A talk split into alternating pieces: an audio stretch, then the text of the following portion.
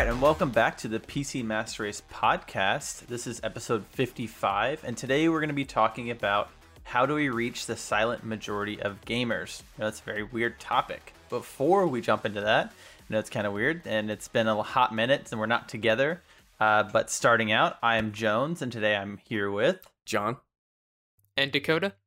And uh, yeah, this is definitely, it's really weird. The last episode we recorded, we were all together and like huddled around a little tiny mic. so uh, it, it is nice being back on our own space and having a, you know, a little bit more distance between us. But yeah, yeah, a little less echo and reverb going around, which is nice. It's always pleasant on the ears. Yeah. And uh, basically the the topic that we want to jump into today is uh, how do you reach the silent majority of gamers? What does that mean? Well, pretty much we've come to the conclusion. I, I read some articles and did some research about uh, there's certain people that just don't care about the products they buy. And maybe that sounds really like crass and like, uh, but it's true. Like it really is true. There's there's certain people. Uh, FIFA sells millions every year. Call of Duty sells millions FIFA, every year. Mm-hmm. It doesn't matter what they do to the consumer and how they screw them over. There's still a large majority of people who do not care and just buy the product. FIFA is the number one That's selling game in majority. like Europe, right? Yeah, almost every single yeah. year. Yeah, yeah. And then it's Call of Duty here in the U S because we like guns. Yeah, exactly. we like we like shooting each other. We know what we like, that's Congrats. for sure. That's true. America, go big or go home, I guess. I don't know. Yeah. Uh, but yeah, so basically we kind of are going to dive into the mindset. And obviously, once again, this is our opinion.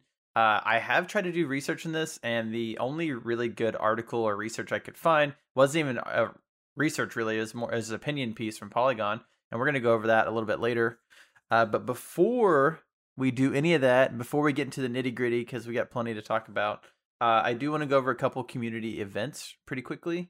Um, we have continued our um, Final Fantasy slash Zelda endurance race. And the only reason I'm bringing it up is because I, myself and four other people already have beat Final Fantasy three. Nice. Um, Congrats. Thank you. It was a slog at the end. The last like two hours of the game is basically like a boss gauntlet.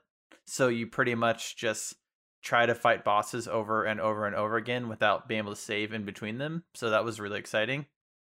That sounds the, so you, like the worst. You can't beat a boss, leave, and then come back and he's gone. He just respawns. No. So basically once you get, once you fight what you think is the actual, the bad guy throughout the whole story, but shock of shock, spoilers for a game that came out in nineteen ninety-two. Spoilers. Uh, the boss is not the final boss. Shocking. No game has ever done that before. I know. It's pretty it's pretty it's revolutionary. Con- it's a pretty new concept as far as I know. It's pretty new. So it's like the final boss was not the final boss the whole time. He turned into an even more evil final boss. And basically you get to kind of do a little boss gauntlet where you have to fight a boss, you go into an area like the Shadow Realm from Yu-Gi-Oh! Basically, and then you fight, basically you have to fight a minimum of seven mini bosses. Oh, oh my god. Um, and then after you get through that, the only thing is like the four basically like mini bosses that you're forced to fight to progress to the very last boss, that it does fully heal your party and everything after each boss fight. They're a little That's challenging cool. if yeah, so the first time I went in, I got obliterated by the second mini boss, which which is like basically, I went back like at least an hour of progression. Like it's just gone. I had to start over. I'm like, cool. So I took a couple hours and grinded up my characters, and then I went back in, and then I just like massacred everybody basically. Um, the game has lots of issues. It is a N E S game, like to its heart, and I am I am pretty surprised that I made it through the game. And I think that's the only reason I did is because we have this event going. And there's people playing and talking about it and like, oh, when you get to this part, you should do this or that. And I think that's what's really going to help motivate a lot of people to want to play some of these older games, especially like yeah, Final Fantasy definitely. games. Um, but there are a few of us that have already beat Final Fantasy three that are really excited and kind of getting itch, like, you know, finger trigger itchy to play Final Fantasy four. So we do have a Zelda game in between that, the Minish Cap. And what Zelda game is in February? The Zelda the Minish Cap. It's a it's a Game Boy Advance.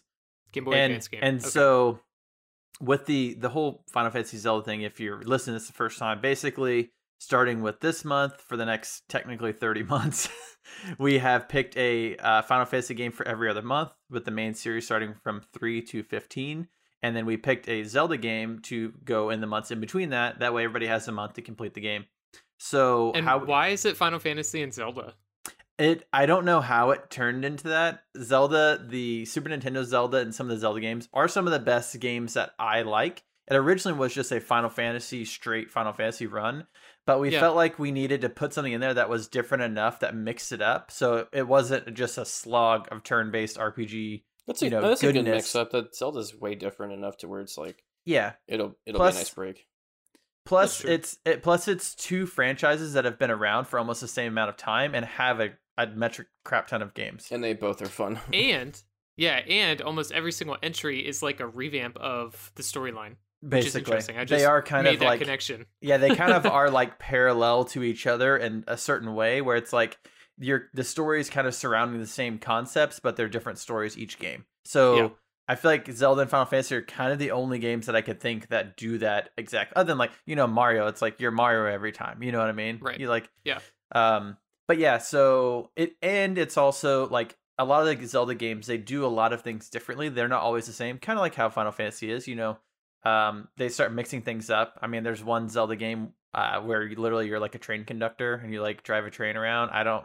And it's like it's called Spirit Tracks, and we're gonna get to that eventually. Yeah, oh it's, my God. It's some some of the games like in keeping in that uh, Thomas the Train Engine, they go off the rails a little bit. Oh, so good God. I haven't played it, but I heard it's an amazing game, so I don't know. I I'm trying not to be. I played uh, the beginning crit- of it, but I don't think I beat it. I have it. I have that game. Try not to be critical of it because I do enjoy most of Zelda games, and we wanted something that like, hey, this is different. The one thing that we are doing. Um, since the Final Fantasy games aren't in any specific order, we're like, hey, we're just going to go chronologically, like three to fifteen, like in the release date. The okay. Zelda, the Zelda series, we're going chronologically based off of the official Hyrule. Um, it's like Hyrule some Historia that Nintendo released in twenty fifteen, I believe. And it actually is the chronological order of the Zelda games, because apparently they okay. do have a chronological order of how things go. So basically, that's, that's what I was wondering. I was like, wait, why are we starting with a Game Boy Advance game? It's a little strange. Yeah. So one thing we did with um, Zelda and Final Fantasy is that we skipped the first two games from both franchises. One, because Zelda one and two are pretty rough to play. And so is Final Fantasy one and two. We feel like we yeah. wanted to get a little bit ahead of that and start basically in like the Super Nintendo era, because that like the Super Nintendo Zelda is one of my favorite games of all time. It is like, yeah. Uh, amazing game. Link's Awakening, soundtrack. Right? No, that's um, uh, Link to the Past. Link to the Past. Whoops. Yeah, Link's Awakening was actually like an N E S one that they just remade. That one was good too. So, yeah. Um, but yeah, I'm I am really surprised that th- this many people have beaten Final Fantasy three, because it is a it feels like a beta test for their later on job systems that they have in a lot of their games. Mm. And uh, it's an N E S game. It feels like an N E S game. There's a lot of limitations, even though they just basically it's a D S port. So yeah, um, yeah it was one of those games that it's like, I'm glad it's over now. now that uh, now that I beat it, I'm like, cool, I beat it, but I uh, never want to play it ever again. So that's there, fair. There's, there's every a, once in a while there's games like that. It was yeah. fun to play, but I would never want to experience that again. Yeah. I thought I felt that way about Dark Souls three the first time I beat it. And then yeah. and then you get that weird itch. So I don't know. Maybe Final Fantasy three will make an epic comeback down the road. I don't know. I but I feel like there's since there's so many other games in the franchise that I can play, that's kinda kinda where I would lean towards. So yes, right now we are technically still in Final Fantasy three month. If you want to play that, go for it. If you by the time this comes out, though, we'll only have like a couple days left. Yeah, but that thing is like this. If if there's any game out of this entire thing that you're going to skip, this is my recommendation of the one to skip. Although, right, fair enough. Although, with saying that, I feel like if you do take the time to play through this, it's going to make you appreciate the later game so much more, because it's gotcha. You know, it's just like anything else. It's like, oh, I go play the original Super Mario Bros. Like, oh, it's pretty cool. And then you go play like Super Mario three D World, and you're like, oh, this is crazy. Or like Super Mario Odyssey. It's like, yeah, it's you can see the contrast. You know what I mean? Right. So that's right. Pretty much with anything. You know, you play Halo one, it's good. You play Halo five, and it's oh wait, oh never mind. Oops, oops, sorry, sorry, sorry. Everybody that likes Halo in here. I'm being positive, guys. Okay, so the other uh, community event that we have going is our monthly game club. And the only reason I'm bringing it up is because we've changed things a little bit.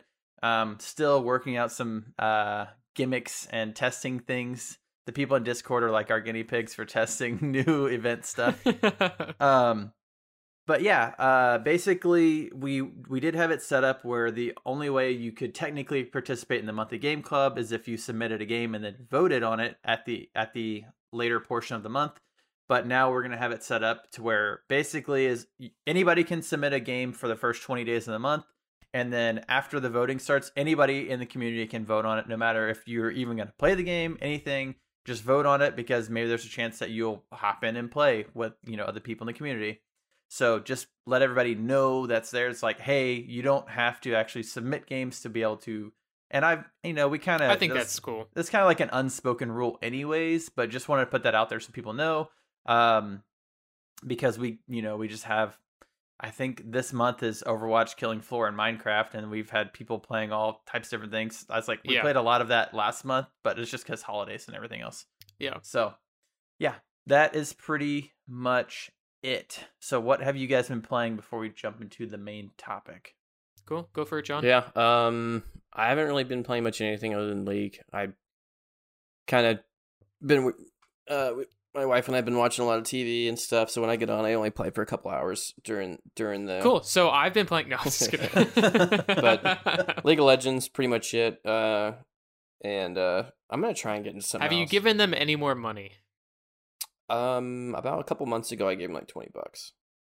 Okay. Because it was a couple months because ago. There's like one skin for a guy I like that. I didn't want to wait for it to go on sale, and it was probably not going to go on sale because it was a really like one of the better ones they did. Mm-hmm. And I was like, I play him a lot. I, you know, I play the game a lot, a lot. So I was like, whatever. But that when they come out with the so you spent twenty dollars on one skin. Yeah, but that's like their their like super high rated skins are probably like thirty dollars at least. Mm-hmm. Like they're. So they only have a select doesn't, few, like doesn't what mean they, they're worth that. Yeah, but what they call like their ultimate ultimate skins, where like your character actually like transforms different costumes as they level up and stuff. Yeah, yeah, yeah I know. But yeah, you know.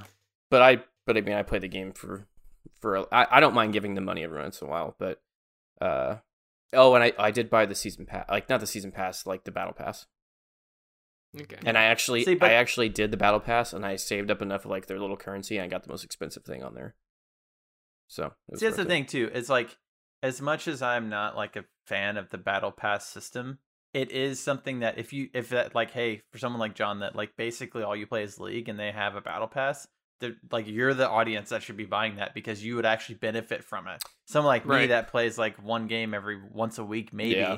Like it's not for me; it's for the like hardcore audience. Which and they're and they're great transition. And their battle passes isn't terrible either. Like it, like I said, the, the the thing I got was like a different currency for the game, but it's for yeah. They have like three or four different currencies in the game, and mm-hmm. each of them are for different types of skins that you only can get. Either you get incredibly super lucky on the Twitch Prime skins they gave away because I've heard mm-hmm. some people get them, or you save up these tokens that you have to get very rarely in the game to. to purchase them. So uh you know do you know it's a like a a like a key point to I would say like eastern like eastern game design and knowing when free to play games are like trying to scam you is whenever they have you buy five different types of currency. Yeah, well you can't buy any of those. The only way you can get them is to or earn them. earn or earn five different types of currency. I, you know I honestly don't mind it because it just makes it like if you get one of those really cool skins then you had to work for it. No, no, I agree that I'm just saying, but there's no reason for that. They could put it under one currency. Do you not agree? You could just have one thing that you earn and then it goes towards like anything you want. Uh, I, I mean, they do that on purpose because they want you just to They do it money. to pad out your playtime exactly. so that oh, you keep well, yeah. playing because you have four different like bars to fill up basically. Yeah, because pretty like the yeah. one pretty much like the only people that have the, that particular because there, there's ones called prestige skins. And it's the mm-hmm. currency I got with my uh with the, the tokens. Yeah. And the only way you can get those is buy them when they release and get use a currency. Because once they once they're done releasing, I don't think they ever come out again. Like you can't get them unless they put it in the prestige shop. And the only way to get mm-hmm. prestige points is I'm pretty sure the only way is to earn them. And mm-hmm. uh, you know, technically you'd say I paid for them because I did the the battle pass, but you can also, there's their shop for those tokens is like fifty or sixty things you can buy.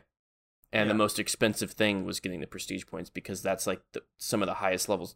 And they're not even, and those prestige skins aren't even like ultimate skins or anything. They're just specially designed skins yeah. they do. But um, it's all it's all marketing to get in your head to make you it, think I mean, that you need this stuff. It is, and it and they make it look rare so that you want it more. But it's, I, it's just like it gives me something a, to work for, and that's what I like playing in games for. It's just it's like opening up a booster pack and getting a holographic surprise card. mechanic. Surprise mechanic. Yeah. yeah, I'm just saying. I'm just saying. While I agree, like, hey, if you, if they want to do that, as many of M M Os and like free to play games I've played, whenever they start branching out and having multiple currencies for multiple different things, it always is like red flag to me, because even though they yeah. say, oh, it's for this reason, because like, oh, well, this currency you have to have one hundred fifty of it, and oh, you only have seventy-five of that. Well, you have this currency, you could do something completely different. It's like, why don't I just have like one thing and I can do whatever I want with it?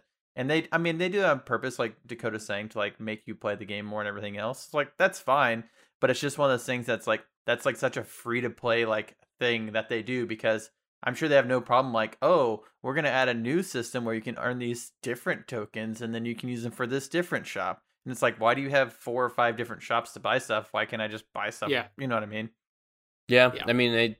They, I, I will say, because I, I don't play like a ton of free to play games, but I will say yeah. that they've done a good job with League of Legends to where you can get anything without paying money in the game. Yeah, like if you per, if you play enough, if you play enough, you can get pretty much anything in the game for free. Mm-hmm. You just have to yeah. be patient.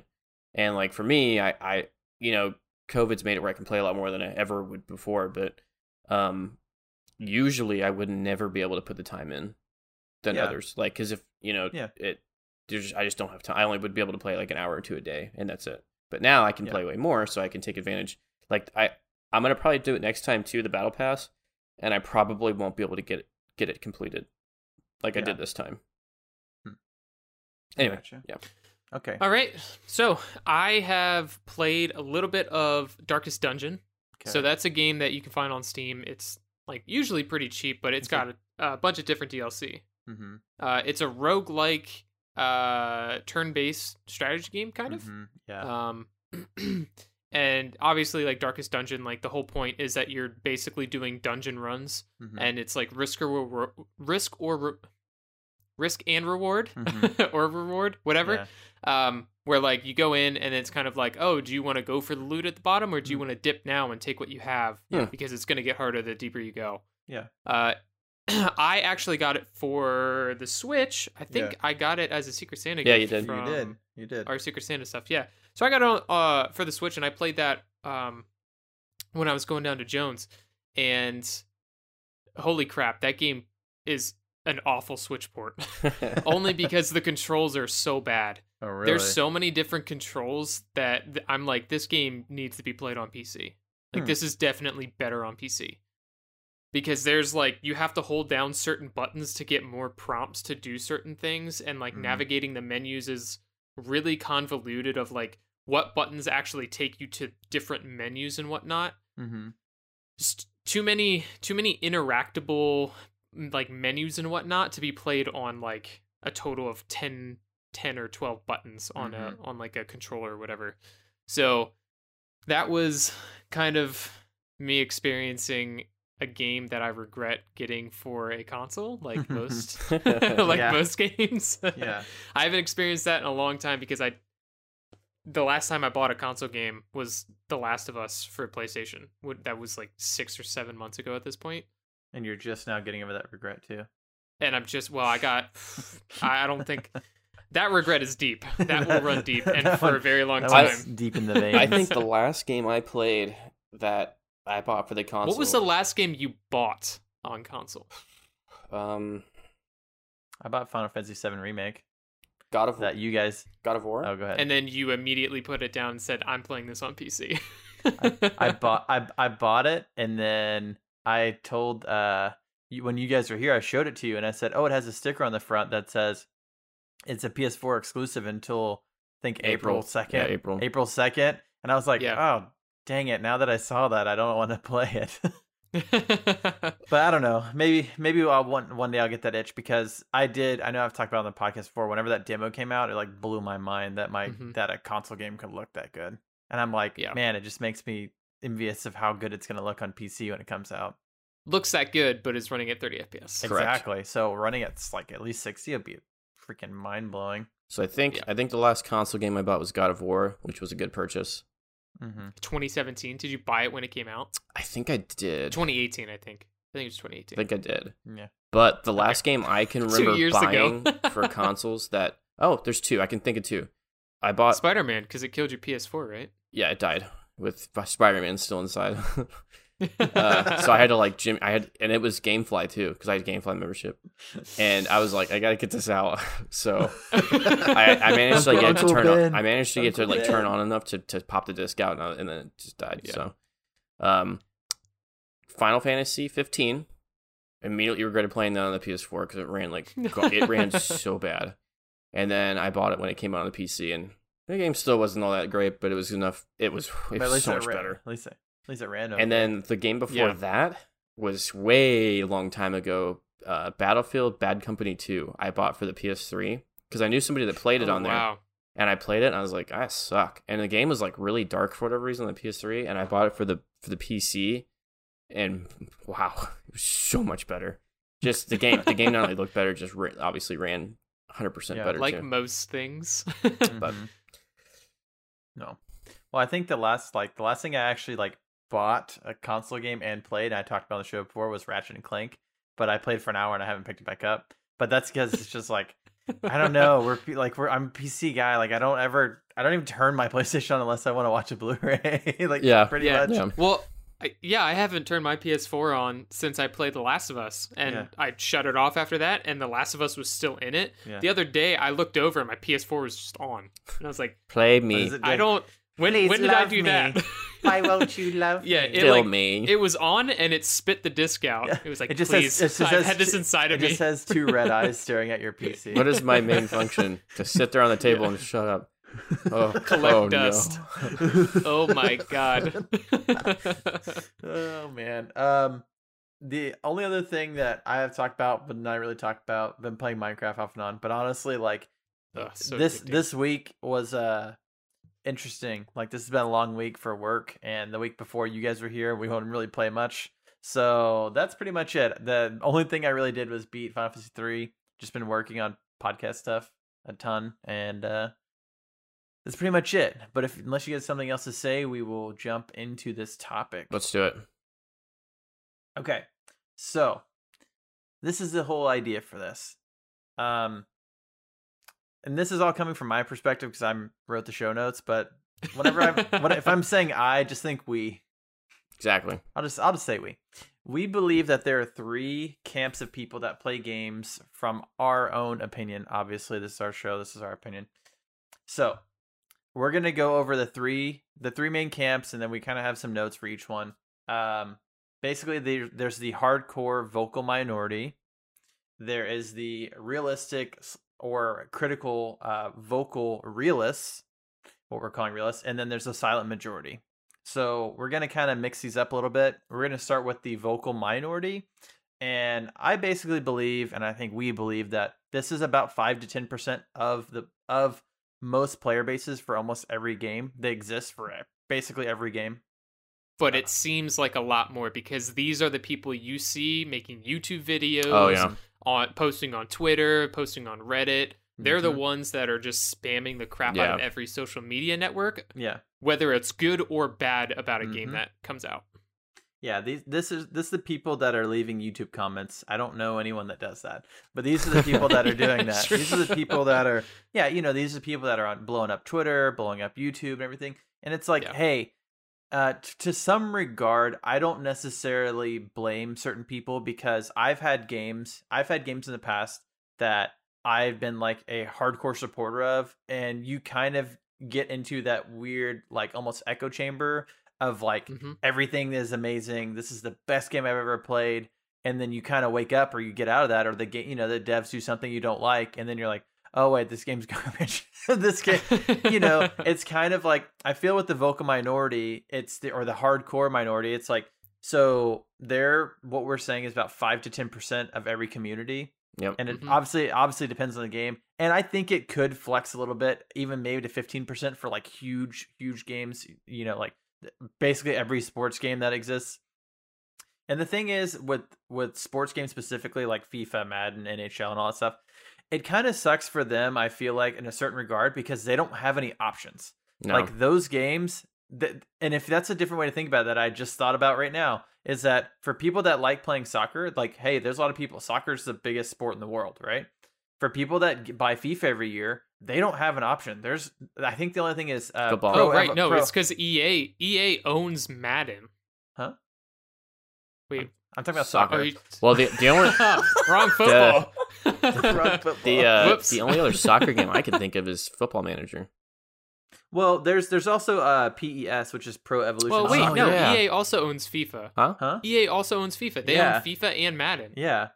They. That's where I was going. I said okay. the wrong thing. Okay, you're thinking about you got fo- football, football. Yeah, the the still footballs. still applies though. Yes. It still applies in. Yeah, it still applies. Yeah. Yes. Yeah, all there of is us... t- there is legitimately a monopoly on the on the sports franchises. Mm-hmm. Yep. Because publishers has have bought the complete rights, rights to publishing those games. Yep. So with take obviously take this with a grain of salt. This is gonna kind of come off as a negative connotation because it kind of should be, but with that caveat that for some specific series and franchises, I don't necessarily blame the gamers as much as I also want to blame the developers. Because as a consumer, oh, yeah. if you say, all right, you have these five products and four of them are bad and one of them's good, then like, hey, you should buy that one good product. But if you say, here you go, here's the product, and you're like, oh, what about other options? They're like, ha, gotcha, go play Ultimate Team, see you later. It's like, yeah. this is your option. Oh, you can play FIFA nineteen or eighteen or seventeen. They're like, oh, but there's nothing different. They're like, exactly. Yeah. The only difference so, is you can play multiplayer on those old ones because everyone switched to the new ones. So if you want to play multiplayer, you got to switcheroo. Yeah. Exactly. So this is kind of what I wrote, and I'll kind of read it, not necessarily verbatim, but this is kind of what I wrote is my idea of the vocal minority. Um, so the hardcore vocal minority, as we said, is about five to ten percent of the audience, depending on the franchise, everything. This is a this is obviously a rough estimation. Um, so pretty much what I'm thinking of is uh, they're the type of audience that like, hey, the the game, the studio that made the game, this is like the best thing ever. Like nothing can ever be wrong with them, basically putting them up on this huge pedestal where it's like I'm worshiping them because this is like, you know, basically everybody that bought Cyberpunk. uh no I mean that's not true. I mean that had I, I don't blame them I don't blame them but I feel like this is also yeah. the problem with doing this, because even for something even something for Cyberpunk's a great example. These people had the C D Projekt Red had such goodwill from doing such a good job with The Witcher, not necessarily at launch, but fixing it and working out the kinks and, and coming out with the game that a lot of people wanted to play. Yeah. You know, yeah. But obviously there's that whole uh, myriad of other issues that they had for launching and all that stuff, right? I was actually looking at this earlier. The game launched and it had at launch a million people, and there was like this huge thing. It was like one of the biggest launches ever, right? Yeah. And now, and now you go look, and there's forty thousand people playing it, and there's a couple of factors there, like hey, it's a single player game. You know, a lot of people already beat the game, blah blah blah. But when you have these studios that you're like, oh, this is the best thing ever. You know, no, they can't do anything wrong. This is that group. This is that group. And for certain, you know, for like sports games. I mean, I don't necessarily blame them. I do blame this aspect like, hey, you are supporting them. You're the people that are telling them on social media that Madden's the best. This is the best game I've ever played. Oh, I know that you still left a twenty nineteen flyer in the game in the new version because you didn't really change anything, but you're awesome. And E A's like, you know what? We are awesome. I appreciate that. You know, we'll retweet this guy because he thinks we're cool. You know, not the other like fifty thousand people that are raging on Twitter yeah, or whatever exactly. else. Um. But yeah, these are the people that will, they like something and they buy it every year. It doesn't matter. And nothing can be wrong to these type of people, right? I think everybody knows these type of people, or they've met these type of people online at some point or the other. And I don't think that any of us necessarily have been in this group. Not really. Um, I mean, maybe at one point or another, you you get really hardcore to a game and you're like, oh, they can't really do anything wrong. I mean, I think we were all in this camp when we were younger. And... you know, that that is to say that a lot of people who are in this camp, even if they're older, mm-hmm. are kind of immature, because mm-hmm. it's an immature way to think about a company, mm-hmm. because the company just wants to make money. It's a business, exactly. Right? That's what I was trying to get and at. And if too. you and if you fanboy over their product and like you're on the on the camp of they can do no wrong, they can get away with whatever they want. Well, them. and that, that's like, and you know, Cyberpunk's the r- most recent, so it's easy to pick on it, but it like is. they. The executives literally decided, we want our money right now, and we do not care where the game's at. You're going to release it. Yep. And, and that, that article came out, and they're like, oh, we didn't think the game was going to get released for a whole another year. And yeah, right. Some of the devs were, yeah, yeah they didn't expect it to be launched so soon. And yeah. like, you see the same thing happening over, like, and it's crazy reading that article because you, it's almost copy and paste from Anthem.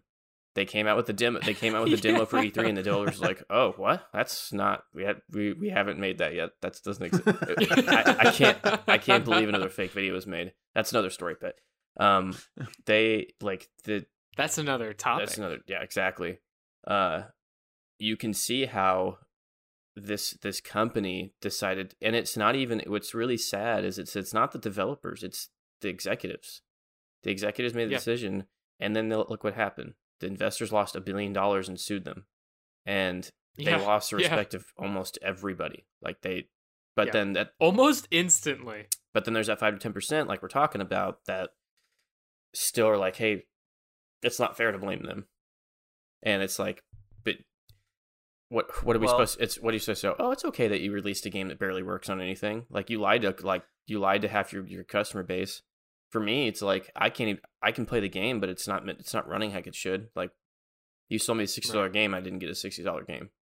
Well, yeah. As a counterpoint to that, and someone playing devil's advocate for this topic specifically, now you say that hey, you you might have pissed off the five ten percent hardcore audience, and we're going to get to the other the other parts.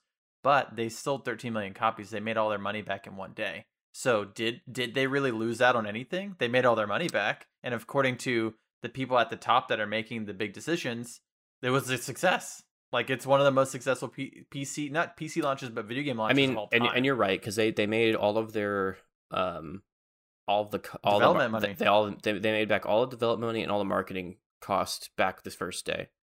Yeah. Um, and I think even with all the refunds, they still were like way ahead. But, yeah, yeah, they're uh, still going to be yeah. way ahead. They like the five ten percent aren't mad because they're they're the ones that are like, hey, C D Projekt Red is the best. Like they didn't do anything yep. wrong. Uh, and well, no, most of them say that, oh, it doesn't matter how well, how bad it runs or whatever. It It's still a fantastic game and you should play it because of that. Even though people on consoles are playing it at fifteen F P S in mm-hmm. some areas. There's some I've like, even heard, like you... they literally can't even play the game. It just doesn't run. It just breaks instantly. Well, yeah, and I mean, like, especially on P C, there's... Yeah, there's so many different hardware configurations. Sometimes it just well, doesn't work for a little and bit. It, and it might seem, and I want to get this across right now, it might seem that we're like, you know, picking on sports games, whatever, and that's why we want to bring up Cyberpunk two. I am talking about this strictly, and I want to basically strictly talk, talk about this from a P C player's perspective, right? Because I don't really yeah. do much with consoles, so I don't really know. And obviously, like, mm-hmm. console, you know, sports games are huge on consoles. But something like uh, Cyberpunk... You know, the people that are the five to ten percent that aren't really upset about it, it's like, that's not who C D Projekt Red's worried about. The vocal minority, I mean, I'm, and we're kind of getting at that point. It's like, they don't, I mean, those are the type of people that, yeah, we're mad, and but they're the type of people that are almost, for P C, that kind of have that weird elitism that you see a lot of times with P C M R stuff, that they're like, oh, well, the console people are having problems with it. Well, it's because they play console. And it's like, and we... And we, as hosts too, we we fall into that trap constantly because it's easy to say like, oh, well, yeah, you're using an original Xbox One. Obviously, it's gonna run like crap. It's a, right. it's a, it's a quote unquote next gen, you know, or you're not in the next gen, whatever. Right. Which, you know, obviously, as we say, we try to say is like when you're playing on P C, you're already in next gen because there never is a next gen. Yeah. Yeah. I like that. If, if P C's so good, why isn't there P C too? You know. Yeah. But I think that. It's it sucks that um it sucks that the whole like P C Master Race kind of community. I'm not talking about our community. I'm talking about just in general that I feel like a lot of them fall into this five to ten percent trap that they're like, oh well, maybe you should get a thirty ninety and it'll run better. It's like no, mm-hmm. that's not realistic, and that's why they're part of this this more minority, but they're also the people that right. are like, oh, well, get good script. You know what I mean? Yeah, that kind of yeah. mentality of like, oh, well, if you don't have sixty-four gigs of RAM, you don't even deserve to play Cyberpunk. It's like, you right. deserve to play at ten F P S. It's like, no, that's just because, you know, a myriad of other reasons, you know, for consoles and everything. I just want to put that out right. there. It's like, it's incredibly frustrating as people that are trying to be representative of like P C gaming and the good things that can come from P C gaming. Mm-hmm. And not, not being, I don't think we've had that issue of like being associated with that, but like that type of gatekeeping for, for people that are just trying to play the game is like, it bugs me to no end. And it's just, and I'm yeah. sure it does you guys too. It's yeah. like, why do you need to be like that? Why are you like this? Why can't you just be normal? It's, you know, with, with caring for everybody, like we have, and I think we're going to get to this a lot with, with how all of these people, like all these different types of people work together to create the world of gaming as it is now. Yeah. Uh, you kind of have to work together in a way. And that's, and that's, yeah. I think what we're trying to get to in the end is like, if we reach more people with this kind of like learning about like, not even like the psychology of people, but like how p- people think in regards to gaming, mm-hmm. like we can wake people up and, and people can realize that like, it's more than just wake up sheeple, wake up. wake up. It's more than just playing a game. Like you, the decisions we make as a whole, it molds what it is now. Just like with Cyberpunk, which we've, you know, we've talked about a ton, but it's like, if, if not, I would have loved the game to run well on my P C and I would have been yeah. happy. Yeah. But yeah. it still sucks that P S three and Xbox X people couldn't play it because, and then yeah. you're like, well, C D Projekt Red just lied to everybody. And they yeah. were, they had, like you said, they were in such good graces from The Witcher three. They lost. And I, I know people like I watch and stuff, they love them and they visit and they've like, they, they love that company. And they're like, you guys really fell. Like, yeah, you can't just lie to half your community and everyone's okay with it. You know? Yeah. Yeah. But yeah, because yeah, it's, I think because even from our perspective as being like, you know, P C, P C gamers and everything, it's like, even to me, I'm like, man, that's messed up. One, it doesn't, it's not really optimized on P C and runs like crap. But I, if I if I didn't have the ability to buy a P C and say, you know, somebody gave me an Xbox or I got an Xbox for one hundred bucks or something, and that's the only way I could play mm-hmm. it, and I'm excited for something like Cyberpunk, and I boot it up and it's playing at ten F P S, I would just be like, I would probably be devastated. I'm like, man, this sucks.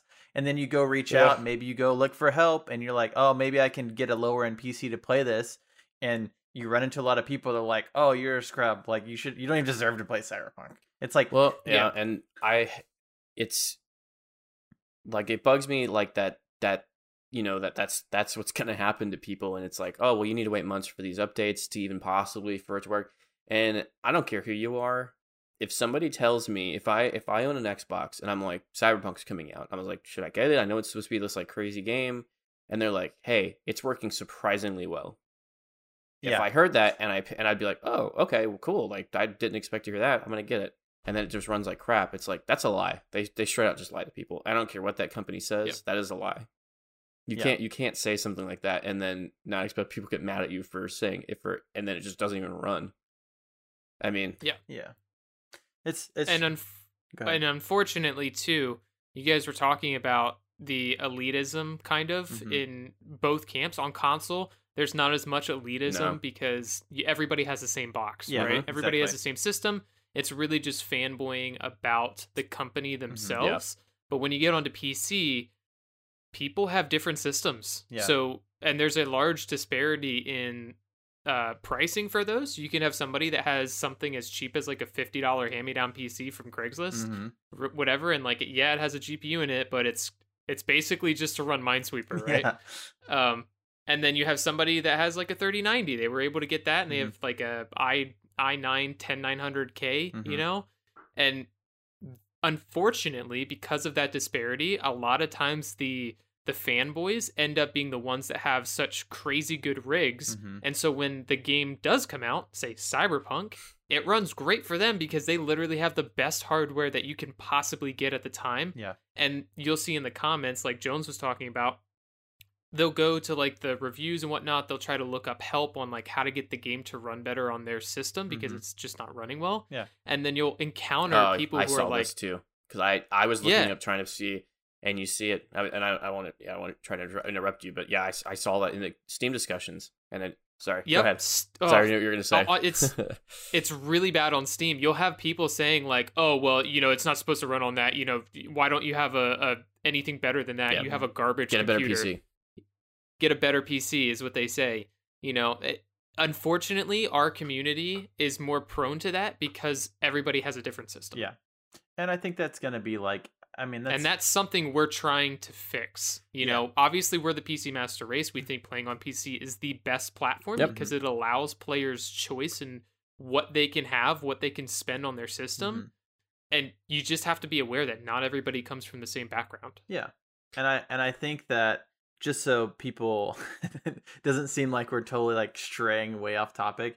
Yeah. Originally this originally this topic um started out as a like a user gatekeeping kind of topic, and it's kind of morphed into this. So I, we did want to bring a little bit of that, that into this topic because I feel like it does kind of go hand in hand with each other. Um, you know, because the thing is is that if you have these people that, you know, oh, I have a thirty ninety and I'm getting, you know, ninety frames at one forty-four yeah. hertz on my monitor and fourteen forty and blah, blah, blah. And the game runs fine for me. Oh, oh, hey, I have a, you know, because if they come out and say, oh, yeah, you can use a uh, a ten sixty and it'll run the game on minimum settings. Like, cool, I have ten sixty, but the game still didn't run very good. It's like, lol, you noob, you should get a twenty eighty Ti. Yeah, the person you, like... the person that's SLing dual thirty nineties yeah. or whatever. yeah. I know you can't do that, but. It's like, yeah. it. it's like, and then you they're like, show their specs, and you're like, oh, wow, you have a really nice computer. And yeah. my car, my car is worth less than your computer. It's like, oh, and, boy. And that's, and the, and like you said earlier, uh, those are the people who speak up on Steam. They're the ones that are like, mm-hmm. yeah, I have something to prove right now. And, right. you know, yeah, get a better P C, dude. Like, it's like, well, that doesn't really help me. And I have everything that's yeah, supposed cool. to run the game correctly, right. according to their little yeah. stupid yeah. chart they came out with. Well, it's right. it's like, you know, it's like, cool, thanks for not doing anything productive to help me at all, except for just being an ass. Oh, man. Okay, just bringing this up. That is the worst when you go to a forum to try to find a fix and somebody just says something like, oh, yeah, I'm also experiencing this issue. It's like, like, please don't or comment. Or just say bump. yeah, get good. Yeah, or bump. Get yeah. good. Get good. It's a good It's one. Like, no, I'm posting like for advice, for help. Don't just, yeah. don't post and say, oh, I'm also having yeah. this Uh, this problem. And then also, when you find the solution, post it in your original comment, please. Yeah. yeah, go edit it, bro. So one thing before we move into the second category, the second camp of the what what everyone's calling and what we're calling the silent majority, I did want to give a quick shout out. Um, not trying to brag about our community or anything, but we have been incredibly fortunate and lucky that we have uh, developed a community of people that are not like the people we just talked yeah. about. Um, you know, um, I would say almost everybody in the Discord, you know, and we don't have, not every single person is in there is like super active. You know, there's people that, you know, mm-hmm. are active, people that aren't active. It's, it's totally fine. But we have um, somewhat collected a, a group of people that, you know, if you post something, you're like, oh man, I just got a new graphics card. I got a seven seventy. And you're like, oh, sweet. Now you can be able to play games a little bit better. Or you have somebody yeah. that has a thirty ninety and you're like, oh my God, you have a thirty ninety. That's awesome. Does that make it better? Does that make you better than me? I mean, I guess if you if you think that way, I feel like it's kind of childish, like you were saying earlier. It's yep. like, but those are the type of people, and the people we have in our Discord, they're like, oh, whatever setup you have is awesome because you get to play games, so we can mm-hmm. play games together. Or we can talk yep. and we can do this. It, it's not about, you know, I, I know that's like a pissing contest. It's like, it's not about that. It's... And I just wanted to thank everybody because that's something that I really appreciate as someone that moderates Discord a lot, that I don't have to sit there and like, you know, people are being toxic and arguing with each other about this and that, whatever. It's like, oh man, like you got this part. That's awesome. I've been thinking about getting that. Or what do you think about this? Mm-hmm. And be like, oh, that's really good. And blah, blah, blah. Just a quick shout out because that's been really extremely nice.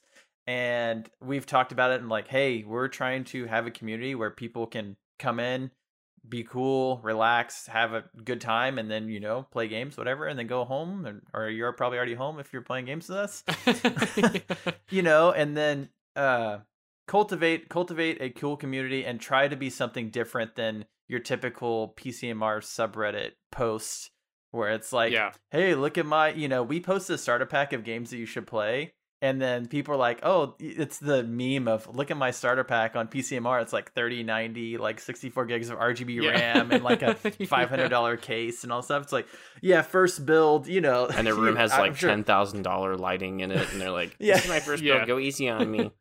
Yeah, exactly. It's like, just, just you know, just, that's like, just move to P C gaming and I have an eight thousand dollars rig. And I'm like, dude, I've been gaming my whole life. I don't have nothing close to that. But yeah, just just a quick shout out to everybody for being cool. And if you're not cool, then, like, you know, most people will just ignore you, I guess. uh, but I, as doing research for this, um, weirdly enough, came across a Polygon article, Polygon article. And Yikes. yeah, and strangely enough, there was not a lot of info about this. Maybe I was just, you know, certain keywords, whatever. But mm-hmm. this article was written by Ben Kuchera. I want to give him credit because I read this article and I was surprised. I was definitely surprised that, one, it's a good Polygon article. I mean, maybe that's being critical of them, but I don't ever really read Polygon. And I'm pretty sure they're owned by the same people that own Kotaku and, and like Gizmodo and all that. Mm. I'm sure some conglomerate owns all of them. Yeah. Definitely. Oh, yeah, of course. Yeah. But uh, basically, he has this article, and it's almost five years old. And this is the most recent, like, actual, like, written article that I could find that was well written. Everything else is like Reddit posts and like very specific for like really like one was like for Imperator Rome, like a crazy strategy game. What? That's yeah, and and then everything else is just like random games with just like comments. So this is actual article. So um, I have I kind of went through the article, and I'm just gonna somewhat skimmed through it. I took out parts I don't think really apply to us, but I thought that this is really well written for what it was. Uh, so let's yeah. go through it. So Ben says, I grill my friends relentlessly about their gaming habits. I have a pretty good network of close friends and acquaintances and acquaintances, and they share many traits that make them attractive to the gaming industry. Most are in their mid thirties and have a pretty good disposable income. They may game for an hour or two a night after the kids go to sleep. They upgrade their P Cs every few years and buy two games or so a month. And they're completely invisible to the industry outside of their gaming purchases. Which, literally right there, one hundred percent accurate. Because I know plenty of people that, you know, oh, I bought a new, I, you know, I bought a Switch and I bought a couple Mario games or whatever. Or I have a P C yeah. and like, you know. I think the craziest thing about this whole article and just the silent majority. Also, by the way, side note. This is about seventy percent of the industry as, as far as our opinion goes and what we think. Yeah. This is about seventy percent of like all gamers literally everywhere. It is pretty much every game. Vast majority. Yeah. Absolutely. Yeah. So uh, Ben says, how many of them are there? It's tricky to track the number of these quote unquote invisible gamers, but my gut says there are way more of them than there are of us. And by us, I mean people who read gaming news on a daily basis, talk about gaming games on our social networks. Um, we read reviews, we read reviews the day they come out and argue about review scores. We may post comments on articles like this one or talk to developers on Twitter, or you join our Discord and we complain about it together. Um, yeah. We're loud. He says we're loud and everyone knows that we are here. Um, many people I know, on the other hand, just play games. Uh, this is, this is the gamer that companies try to reach by running trailers in movie theaters because the reach of gaming media is much more limited than we like to admit, which is true. This is the type of people that you go watch a movie and there's a, you know, I don't know what kind of game trailers they put in movie theaters. I don't this know. Is an old article. I haven't been to movie theater in a long time. Yeah, they don't really do. No, they don't. Yeah, I don't. Maybe they did in maybe maybe Ra- uh, Raid Shadow Legends. Well, it's like it's gotten that big. Here's a good example. Like, uh, Five Gum had the Avengers thing on it. So you go to the, you go to the store and you buy. Oh, you're like, yeah. oh, I'm gonna buy some gum. Oh, what's this Avengers game? Or Call yeah. of Duty is famous for Mountain Dew. Like, they throw that Doritos, crap on Mountain baby. Dew all Mountain the time. Dew, Doritos, Pop-Tarts. Oh, yeah. Oh, oh yeah. Um, yeah Pop-Tarts. I bought, dude, I bought Pop-Tarts the other day, and they had Overwatch on it. You get an Overwatch loot box for buying Pop-Tarts. Some old Pop-Tarts, friend. Yeah, they were really hard. They're like, the... broke my teeth. Nobody's no, playing Pop-Tarts, apparently. It was all the way in the back of the shelf, and there's cobwebs all over and stuff. Ah, the last box. You gotta wipe, you gotta wipe the dust off Tracer before you eat them. No, but it was like it was a legit like um, it was around Christmas, and it had like the winter holiday Christmas thing, and gave you like a winter. I didn't use it because like whatever, but it literally is like, you know, I just eat Pop Tarts. You could have given it to me. I would have used it. I know. I wasn't thinking about it. I'm just, I was very focused on eating the Pop-Tarts at that moment. Yeah. And not, you're like, and, oh, Overwatch, a garbage cool, game. Cool. Throw the box out, eat, eat Pop-Tarts yeah. in a row. Garbage anyway. Food for a garbage game. Let's go. Yeah. Know your place. Trash. uh, so back to the article. Uh, yeah, so I don't know what Ben's saying about running trailers. Maybe, I mean, maybe they did that. I haven't, I don't remember any game trailers in movies because I probably wouldn't remember that. Unless it's like Call of Duty or something. I think I've, yeah, but, I think I've seen one or two but trailers. It, but it would be more like commercials on T V for stuff. Yeah, you yeah. know, it's like, yeah. Mountain Dew, get double X P for Call of Duty Advanced Warfare. And you're like, cool. Yeah. yeah. I'm pretty sure that was an actual ad. I'm pretty sure it was. That's from memory. Yeah. Uh, okay, so he says, uh, we speak to the people who are engaged in the hobby enough to care about the day-to-day news of gaming. But these invisible gamers aren't reading many articles about the games they buy. They don't interact with the hobby on a regular basis outside of their purchases and actual playtime. True. one hundred percent true. The amount of yeah. people that, I mean, look, literally look at the thing that we talked about. I mean, it's not even the five to ten percent people that buy sports games, because I think a lot of those people that are the hardcore audience that buy that Call of Duty's every year, that buy Battlefield whenever it comes out, or, you know, these big franchises that buy it. I think a lot of those people know that type of stuff, but they just like that game, so they don't care. Yeah, they don't give, they don't care at all. They they don't care. Well, yeah, and obviously, yeah, it's like, like the... one of our friends. It's like one of our friends. He buys like almost all of the the sports games and like Call of Duty every single year. Yeah, and yeah, he'll complain about Call of Duty every single but year and be like, "Yeah, they did all this every year. They did all this stupid stuff," but they're like, "I still like playing the game. I just come home and play it like every yeah. single day." I'm like, ugh. So that's not this. What that's not the people we're talking about right now. The people we're talking about right now are just like, oh, I walked into a store and, uh, oh, what is this? A new like Call of Duty game came out? Oh, okay, cool. I'll probably pick that up. That'll be fun to play a little bit. You know, I yeah. I was talking to somebody about this the other day, and I never really thought about it but, until recently. But, you know, I applied to work at GameStop when I was younger, and mm-hmm. that was like my dream. As did everybody. That was my dream job, and I was like, I'm perfect because like on the application, you can check every system you have, every kind of game you play, and I could literally almost check the entire application out, which I think all three of yeah. us probably could. I, I had literally every, I, I had every console. I played almost every type of game there was. When did you apply? Uh, like twelve years ago. Eight, probably. Twelve. Oh, twelve years ago. Okay, because so, I was gonna say I worked at GameStop for a grand total of two weeks. That was not on my application. It was like, do you have Xbox, GameCube, you know, or whatever at the time? I had, I owned like every console yeah. on the list. Oh, and wow. I, no. okay. I had I had everything. I played every game. I was like, I'm perfect to work here. I know I know everything to help people buy these things. And I yeah. realized the more I thought about it, because then I saw somebody work there that I was friends with in high school, and they didn't they don't mm-hmm. play video games. And yeah. I I came to realize I was like, oh, they don't want me there because I can get yeah. people to not buy the crappy games that they're trying to sell. Because mm-hmm, like you're right. saying, they need this seventy percent that see like a Call of Duty game come out, like, oh cool, Call of Duty, and they're going to come to me and I'm like, you don't want to play this game. And they want their they need their sales to go up, and they're trying to sell their GameStop exclusives and all the other stuff, and someone like me will get yeah. in the way of that. They need this this majority to come in, give you your sixty bucks and mm-hmm. leave, and then yep. uh pre-order and pre-order something else. I, quite honestly, if I had if I was working at GameStop and someone picked up FIFA, I'd be like, hey, just so you know, like, hey, I just do, do you realize that they didn't change anything in this game? Because, you know, and we'll we'll get yeah. to what kind of people we are, you know, in a little bit. But, yeah, like, uh, John, I, all I can imagine is John's there, and it's like a midnight release of FIFA, and people are waiting outside the door, and he just opens the door and says, go home. I broke I broke all the The discs. Game sucks. All the, I, if you have twenty eighteen, you've played twenty nineteen. Go home. I'm I'm refunding your pre-orders. Go home. Yeah. I quit. I mean, oh, man. It's kind of funny to think about that now, because I, I thought I would be the perfect employee. I would be for a company that cared yeah. about people. Exactly. But, oh, exactly. Those don't exist. And now, sorry. I guess I'm glad I didn't work there, because I've heard how much of a nightmare it is to work at that place. But I actually, so surprisingly, I didn't quit because of like moral issues or anything like that, because I'm totally fine. Like, you came in there, you and you want to buy Call of Duty, you're gonna buy Call of Duty regardless, yeah. right? It doesn't matter if I tell you if it sucks or not. Mm-hmm. You, if you're buying Call of Duty, you know what you're getting into, yeah. right? Because you probably bought it the past six years. Yeah. So I was fine selling that, right?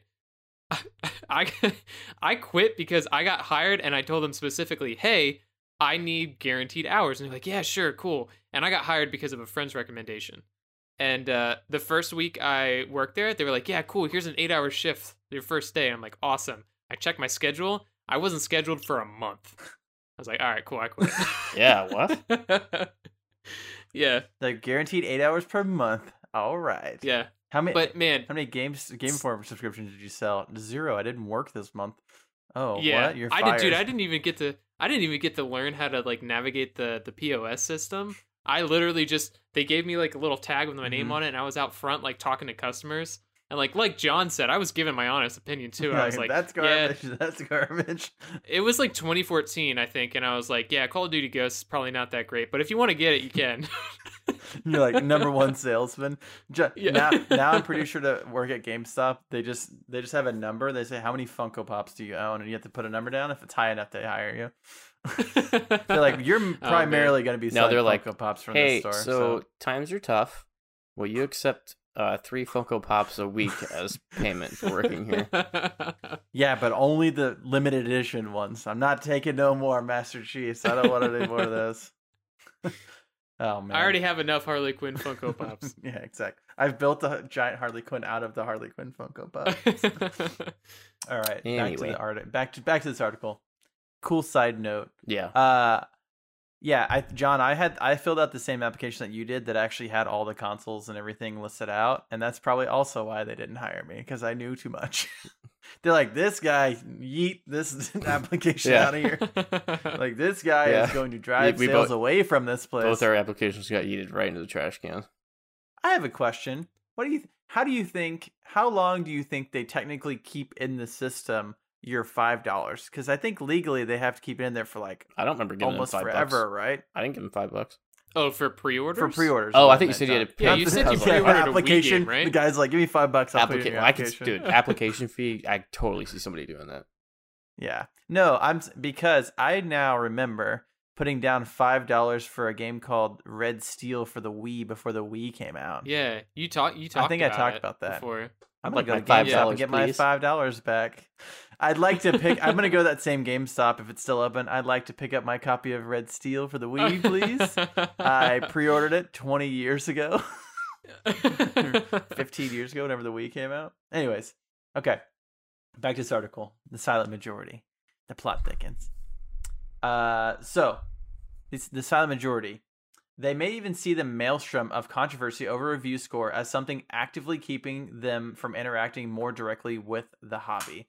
I often talk to people about the daily arguments in gaming, and they look at me like I'm making stuff up.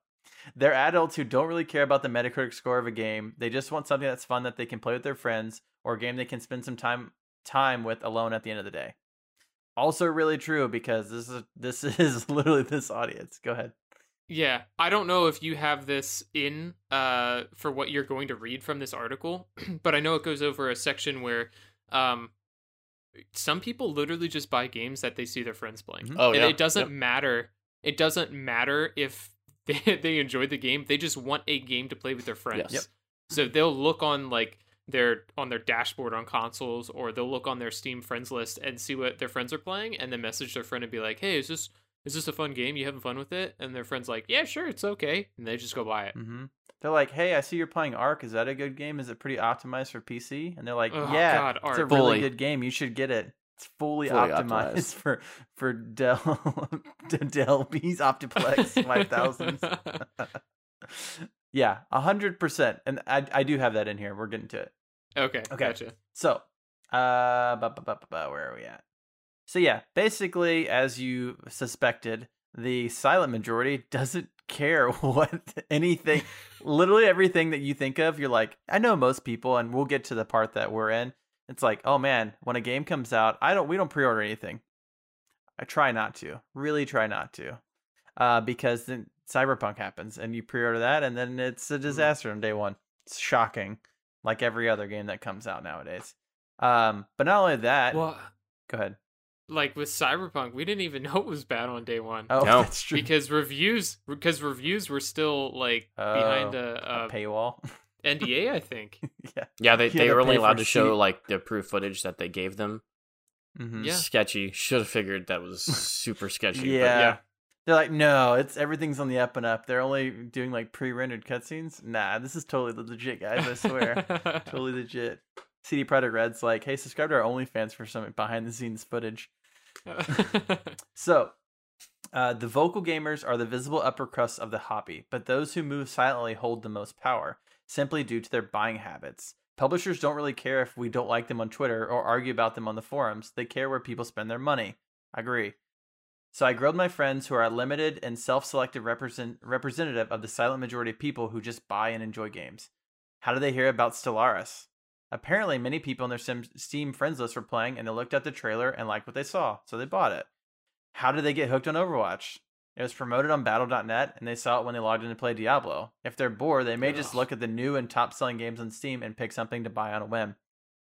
This is literally like what you guys just said. And, you know, yeah. you have your friends playing something, or you're looking. I mean, how I don't I mean, we're definitely not in this category, so it's hard to like. It's so, yeah, it's so frustrating to hear that that buying habit exists, mm-hmm. and it, because it's it's so damaging to the industry as a whole. Yeah.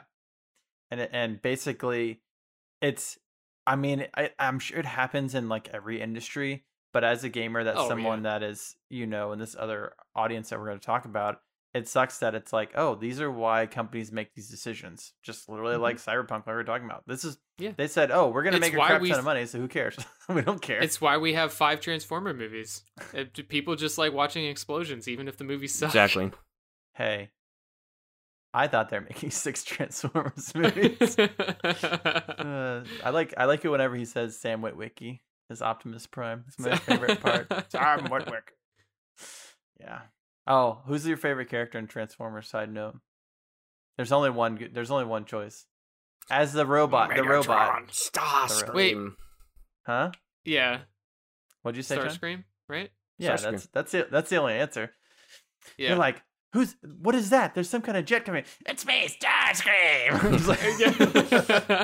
I'm sorry if you're listening to that car. It probably sounds awful. My my my audacity just like peaked like crazy. um, so let me finish up the last this article. So, oh man, I'm just gonna do that so much when we get back in the Discord later. Uh. Uh. Ben says it's important to know that they're out here, and that those of us who are loud and Uh, loud about our habits and interact vocally with the industry may not match them in size or importance. Obviously talking about the silent majority. We don't speak yeah. for what could be the silent majority of gamers and likely never will. Marketing budgets in the millions are spent trying to reach them, and the vocal minority of gamers may understate their own importance simply due to the fact that these silent folks don't exist in a meaningful way outside of our real life social circles. Whatever controversy boils up today, these invisible gamers may be completely ignorant of it and are and are likely happier with the hobby due to that fact. The tempest may feel big, but the teapot may be much smaller in relation to the actual market than we like to admit. So, with yeah. that last that last uh, little paragraph there, I think it's really it's really cool, and it's also kind of sucks because it really kind of hits home that it's like, wow, I if I'm the person that I mean, we're we're a pretty good example. Like, we literally have a P C podcast that we do every week talking about right. this type of stuff, so we are like nowhere near the silent majority of people because this is like our day-to-day stuff that we like, our hobby and everything. yeah. you know yeah. it's just it's just crazy because, you know, in our head, and I mean, I think we're all guilty of this. For me, I, I have issues with Overwatch ranked. I stopped playing Overwatch. My head, Overwatch is a bad game. No one plays it anymore. It doesn't exist. I stopped playing yeah. Counter-Strike. No one plays Counter-Strike anymore. It's the worst, right? I don't like yeah. it, so it doesn't it doesn't matter anymore. And it's like, false. You are one hundred percent wrong because yes. that yeah. is not the truth and not facts at all. Uh, what is that last line that he says? But the interesting thing is the silent majority, he said it multiple times too, they may see controversies around games or discussions around games that scare them off from getting like deeper into the hobby than just playing casually like they do, which is a very um, honest and like very uh, valid opinion mm-hmm. on it, because there's some really stupid stuff that we complain about. Oh yeah. yeah. You know, yeah. especially on Twitter. I think half the conversations on Twitter about games are just stupid and should not be I think, talked about. I think ninety-nine percent of the conversation on Twitter are stupid and shouldn't be talked okay. about. Probably. But like, and it's and it's probably because the the realist group, which we haven't talked about yet, and the um, very vocal minority of people um, start clashing mm-hmm. a little bit on Twitter, yeah, yeah. and that oh man, well, Twitter, Reddit, anything, anything that you can on, clash yeah, on. on anything, yeah, right. They they clash together, and the silent majority sees that, and they're like, ah. I don't want to get involved. They're like, I'm out, I'm out. For that reason, I'm, like, I'm out. Yeah, you're right though. Like that's yeah. the ar- like the arguments that happen will just push people away altogether, then then bring them in, and then you know, um, right. But one, and I think with our podcast, one of the which we'll talk about, we are trying to not rewrite that uh, way of thinking, but like we're trying to create a community where if a silent ma- uh, majority person joins, they're not bombarded with that vitriol mm-hmm. and like toxicity yeah. that happens on other social platforms. We want them to join and then educate themselves or ask well, around. I mean, I guess that's educating yeah. themselves from people in the number uh two camp, yeah. the the realists and the critical thinkers. I would even say the fact that we get asked, hey, I just got a P C, what should I play? Shows yeah. that we're already kind of accomplishing that, because I think so, most yeah. people, I think, would get a P C and immediately go to playing, you know, the basic Whatever. basic stuff like Call of Duty, uh, the biggest names, yeah, yeah. like because they sell, right. you know, Madden's on Steam now, right? I mean, you can go buy all that stuff yeah. and just keep on going. FIFA's on Steam too, isn't it? Yeah, I think everything's on yeah. Steam. Oh, all the so, E A games are on. So it doesn't Steam. matter now. You're like, oh, I have a cool computer, cool. I'm gonna buy all, this, all these. I can still buy all my sports games. And you get stuck right. because, like you said, like these these seventy percent are the people who are happy just playing FIFA casually. Get on, oh, I'm gonna, yeah. I got a couple hours, I'm going to play FIFA. It's just like how I am with League, but just, you know, it's different. Like, um, if League screws me over, I'm not going to play it. you know? Yeah, ex- uh, yeah exactly. Yeah. Well, I'm sure if, if League of Legends came out and they said, hey, every match, every ranked match you want to play, you have to pay a dollar, you would uh, probably stop playing League. You'd probably stop playing League, yeah. right? Yep. You'd be like, just like everybody stopped well, playing the. It's the same. It's, it's the same. Exactly. If, if I played ranked League of Legends and it and it was not a hundred percent skill based, mm-hmm. and there was like some like cards involved. Like I had to buy mm-hmm. a card pack, and if I didn't get the gold Good version cards. of that champion, then he doesn't do enough yeah. damage. Damage. I wouldn't play the game. I'd be done immediately. Yeah, yeah. And I think. They, oh, what game does that? Um, like every every other free game in existence. So there's one. The very end of this is the is one thing I really wanted to bring up because I really liked how he wrote this, and it it kind of mm-hmm. got my gears a turning. Um, yeah, is the fact that he said this silent majority, um, they may be ignorant to all the controversies and all the stuff that comes up, but he thinks they are likely happier with the hobby due to the fact that they don't know about this. And it almost yeah. makes me wish that I could be a part of that. I mean, sometime. It's the famous saying, "Ignorance is bliss." If you true. don't know what's, what's wrong with it, then you're happier. Like, yeah. if, oh, if if I liked soccer, which I don't, mm-hmm. but if I liked soccer, uh, and I was like, man, I love playing soccer games, and I don't mm-hmm. even care who E A is. Yeah, you have and no clue. I have no idea. Are. I have no idea all the stuff they've done. Who cares? I bought yeah. an Xbox. I'm going to play FIFA. Fine. And then to me, it looks a little bit better. Cool. Like, wow, it's the next gen.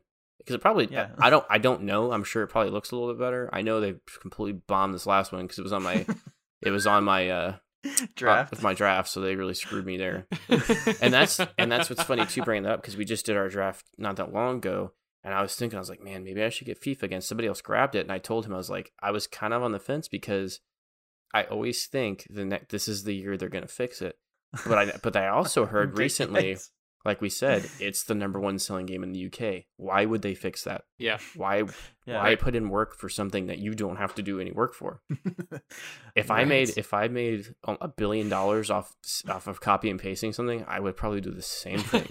So uh, they're the E A, E A, the masters of. They might have actually invented the find and replace feature that we have on like Google Sheets find, on everything. Apparently not, because find sometimes they miss banners. It's like but, replace twenty twenty with twenty twenty-one. Enter. Unfortunately, Ooh, yeah. for our draft in the sports and racing section, half of the games are all of these the E A owned games that are copy yeah. and paste, and even yeah. it's like two K, uh, N B A, or what is it, N B A mm-hmm. two K? Yeah.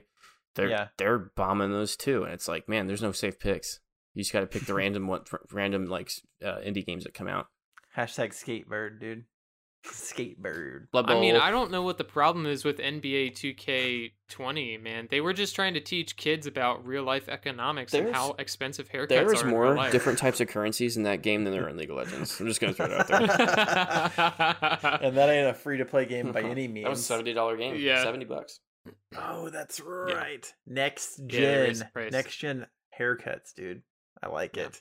I like it. All right. So, what is this vocal realist category? Ugh, disgusting. These people, the the camp that we're in, so they're probably a bunch of losers. So this is what I this is what I would say. Um, the three of us are probably ninety nine point nine percent of the time, and a majority of the people that we have in our community. Which is the thank mm-hmm. thank God, this is the people that we have to deal with on a day to day basis. Well. Yeah. And with that being said, and before I did write a little, I did write a little paragraph before this. So, um, I think that the problem with the gaming industry as a consumer is that it's incredibly hard to reach the seventy percent, the silent majority as a consumer, right? So, uh, one goal that we've talked about, the three of us as being podcast hosts and hosting the show and everything, is that we are trying our best to, you know, kind of what we talked about multiple times, cultivate a community and a sense of, yeah, I mean, realistically, a sense of community that when you come in and you say, hey, I mean, we literally had, we have a question from a guy that sent, sent me an email, let's say Friday, yesterday, I believe, right? Sent an email to us yesterday. And I, weirdly enough, replied back in like three minutes just because I saw it pop up on my phone and replied back to him. He replied back again. I told him, he asked, he said, hey, I'm a console gamer. I'm just coming back, or I'm really want to get into P C gaming, and I have a budget, and I and I'm trying to figure out. I need some help on a build, and I said, "Cool, I'll send it to Dakota because I'm completely worthless about that kind of stuff." And um, but you know, hey, you should hop in the Discord because we have a ton of other people, not just Dakota or uh, or myself. You know, we have tons of people that have all kinds of different P Cs and stuff, and there's tons of people that are super helpful in there that want to help you. And he said. And what do you know? Within like thirty minutes to an hour, he hops in the Discord and a bunch of people say, oh, you know, welcome, one of us, blah, blah, blah. That everyone yep. does. And then he asked questions. Dakota got him a build. And now I think literally. Well, actually, he built one himself on P C Part Picker. Mm-hmm. He did a really good job. Yeah. Which is awesome because, you know, he probably took a little bit of time to I do the research. I just gave a little advice. Yeah. Yeah. And I think for us, one of our biggest one of our biggest goals for the show is that we are realistically trying to reach towards that seventy percent silent majority audience as far exactly. as not just like, you know, get a bigger community and everything. It's like those are the people that we're trying to reach, because I think realistically, as people that are being realists, we know that the five to ten percent of like the hardcore vocal people, we're not. That's not really our audience, because I don't know who their audience is. You know, like, I don't know. They're listening to either themselves or I G N and these huge, like, websites. They're listening to, like, whoever they want to, because they're like, they know best, right? So. Well, not necessarily, like, who they're listening to, like, determines their thought. They just don't care. No, yeah, they don't. That's what well, they think. That's the better point. What they think is what they are going to stick to, yeah. and it, you can't break through how thick their skulls are. Yeah, it's, it sounds bad, but I mean, if hey, this is why we're the vocal realists, because we're giving it to you real. I'm I always, real. I always think like you know, the vocal realist, because I was talking to my wife about it earlier too, and uh, I always feel like we we're the people that know the politics of gaming. Like, we know the ins and outs. We know yep. all the dirty secrets. I look. I listen to gaming news every week. I know everything that's going on. I, like, when people at work yeah. talk about stuff, I know much, much, much, much more than they do about video games, just because yeah. I that's my world. Like, some people at work know right. stats about football players. I know mm-hmm. everything about, like, everything about video games to where, like, I know we have a, a friend I, I work with that, you know, that we talk to, and uh, he, him and I can sit there and just talk about video games all day.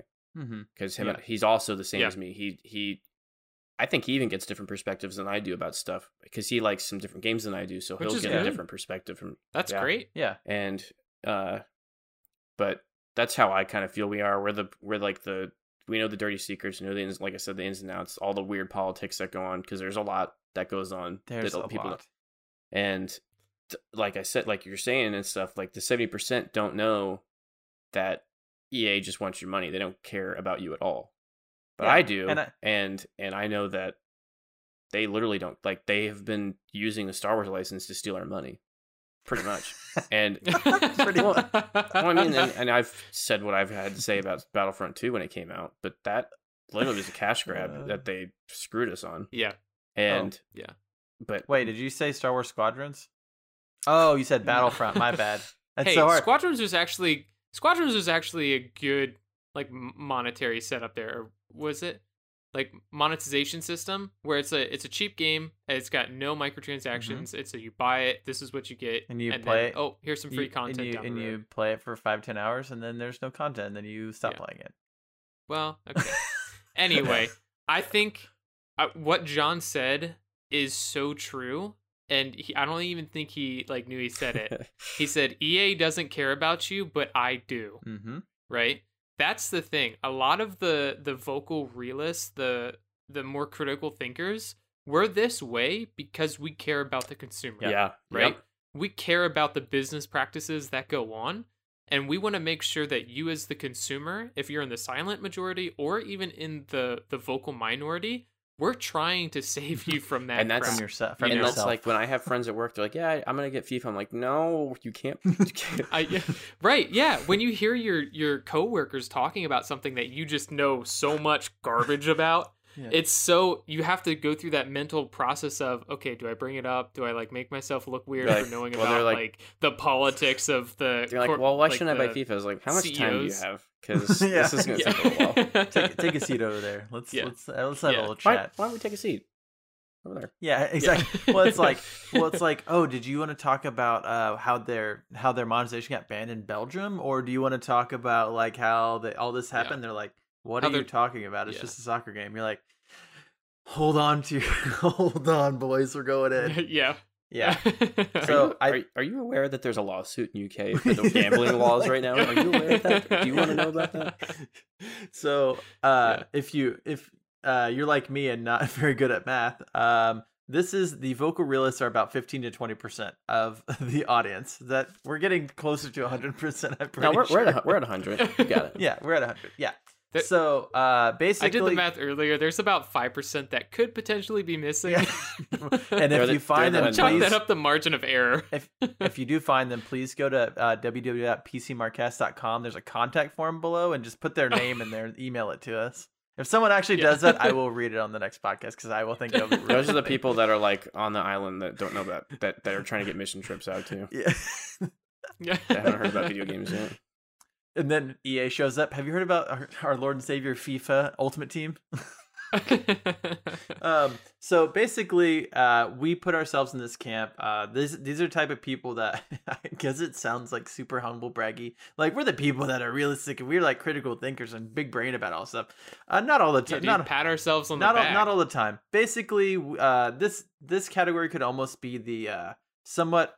Uh, more pro-consumer out of the three for sure. Oh, one hundred percent. And like like yeah. like what Dakota and John said, this is basically, as far as I'm concerned, for us, this is like one. This could almost be like one of our mission statements. Is like, not only do we want you to come here and have a good time, listen to the show, have some laughs with us, but we want to try to educate you from the vast experience we have. I'm just kidding. From the vast knowledge yeah. that we have from our combined time together as. It's not really like, oh, I went to school and I studied video game design and blah, blah, blah. No one cares about that. I'm going to tell you. I'm going to keep it real. I'm going to tell you from the streets. Video game from the streets. That, that sounds terrible. I'm going to tell you, as someone that has played uh, games for a really long time, where to see red flags. Man, this game has like a really weird monetization system because I have to pay money every time I want to play it. That's that that is that seems weird. Step one, right? if if the game has monetization, you paid money for it. Probably not a good idea. Yeah, that's if you're yeah. buying a. I mean, even games now, if you're buying a sixty dollars, seventy dollars game and you can pre-order a special, like, you know, basically any Ubisoft game, if you can pre-order a special edition that comes with premium currency, why do I need premium currency for a game I just paid full price for? That's a red flag right there. Yeah. Ooh, they should have called it Assassin's Creed Red Flag. That was pretty good. Uh, we also don't forget often, right? Yeah. And that's, I think, I, obviously we do forget stuff. We're human, yeah. right? But for the most part, we remember uh, when a company crosses us wrong. Yeah. You know? And the thing is, too, you know, the whole Cyberpunk, we're going to bring it up because this is such a fascinating case mm-hmm. uh, where, like, up to release, everything was looking, like, hunky-dory until the last minute, you know, because they were like, yeah, we're not doing pre-order bonuses because you shouldn't pre-order the game unless you're sure you want to buy it. Like, that's an awesome business practice. That was, that's you know? One of those weird, like, now, wink, winkies now that you're like, wait, maybe they, maybe exactly. maybe the devs were trying to tell us something secret. When they Morse code yeah, messages. When they hit the post, when they hit the post button about saying how like consumer, uh, how consumer friendly they are, they had their fingers crossed behind their yeah, back. They're like, whoopsie. Oh wait, we posted that. Yeah. Uh-oh. Yeah. So you know, if a game comes out. You know, we look at the past experience we have with that developer, with the franchise, whatnot, and then we, you know, compare it to the yeah. new one coming out, and we see, like, is this going to be good or bad? Mm-hmm. You know, and we're just trying to give advice on where to put your money because money is valuable. Yep. You worked for that. I think I think a good example is uh, of something a little milder than rather like Cyberpunk or FIFA or something is like Final Fantasy fifteen. We've talked about it some. I know... Uh, Josh and I are more Final Fantasy fans, but, you know, I've beaten that game, and it was okay. I wouldn't want to play that again. So, like, mm-hmm. that company I've watched out for, and they just announced their game, and it's more of the same. So, to me, it's I'm not going to recommend that to anybody, because it's like, they didn't improve on anything. They're doing the same mm-hmm. thing again. And to me, yep. that's like, after watching that company for a while and, and hoping that they would take a step up, to me, it doesn't seem like they're doing that. So... for my friends and stuff, I wouldn't recommend that game to anybody. I'd be like, definitely wait for that, for the reviews to come out, wait for like something so that, you know, you can see for yourself. But for me personally, I already am out. I'm already having my opinion about it that I would well, tell other people. Yeah. Well, and I think too, something that may be a little bit more relevant, because I know that's an older game, is something like Destiny two, because like yeah. they had a new expansion come out recently. Mm. They had a new expansion come yeah. out recently.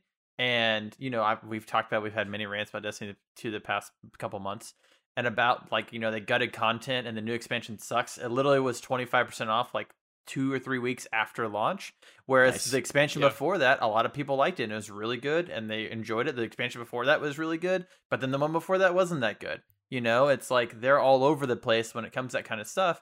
And, you know, we even gave, like, we gave it a second chance because we're like, oh, man, you know, the game kind of got boring, stale after a little bit. But you know what? Let's go and see it because, you know, the gameplay is really good. We enjoy it, whatever. And then it's like, okay, well, we just, like, told, you know, they literally, like, did a total seesaw of, like, okay, like, I don't know how these companies work. And I'm not a game developer. I don't know. But it seems like it's like, oh, man, we have a really good product. Let's do the exact opposite of what we did because and see what happens. It's like, are you yeah, just like throwing? Let's just ruin it. All right. It's like, I don't know. One thing I was thinking of when we were talking about all this, it kind of touches on what you're talking about, Jones. Sometimes game developers listen to that five to ten percent mm-hmm. uh, of the vocal minority, yep. the ones that are like fanboys, mm-hmm. and they'll do something according to them because they're the ones posting on Twitter. Yep. They're the ones uh, talking to the community managers and giving feedback mm. on like surveys yep. and stuff like that. Sometimes they will change something without thinking about the seventy percent of people who didn't say anything. And then it will go completely wrong well, because they're like, oh yeah, we're going to nerf this one hero. And then it pisses off the seventy percent of people. They see player numbers drop because those seventy percent of people mm-hmm. aren't going to just aren't going to go on Twitter and say something. Yeah. They're just going to be like, "Oh, the game sucks now. I'm just going to yeah. drop it." Well, and, you know? and I think I think it's it happens it's not, very it's, often. It's not even. I I mean, I think when stuff like that happens, it's not just a seventy percent. I think it's up to ninety because that would include like our group with that because well, yeah. because we're the people that are seeing it, and even if we're not the people that are constantly posting about it, which I would say even our group. There, I mean, obviously we're active when it comes to, you know, social media and like, mm-hmm. hey, I might not be going on Twitter and like at Bunging, like you suck you or whatever, but, but yeah. I'm also posting about it in the Discord and we have a podcast about it. So we are doing something about yeah. it. We not, yep. we're not like, yeah. I'm not, you know, blowing them up on all their social media and everything. I'm talking about it with mm-hmm. my group of friends, but that deck, you know, and then they hear that and they agree with it and they talk about their friends and it spreads. It go that seventy percent can quickly change to ninety percent. And cool, you're like, why is my player base dropped eighty percent over the past month? Maybe we shouldn't listen to that five percent of people. That's just, you know, they always say the squeaky wheel right. gets the oil.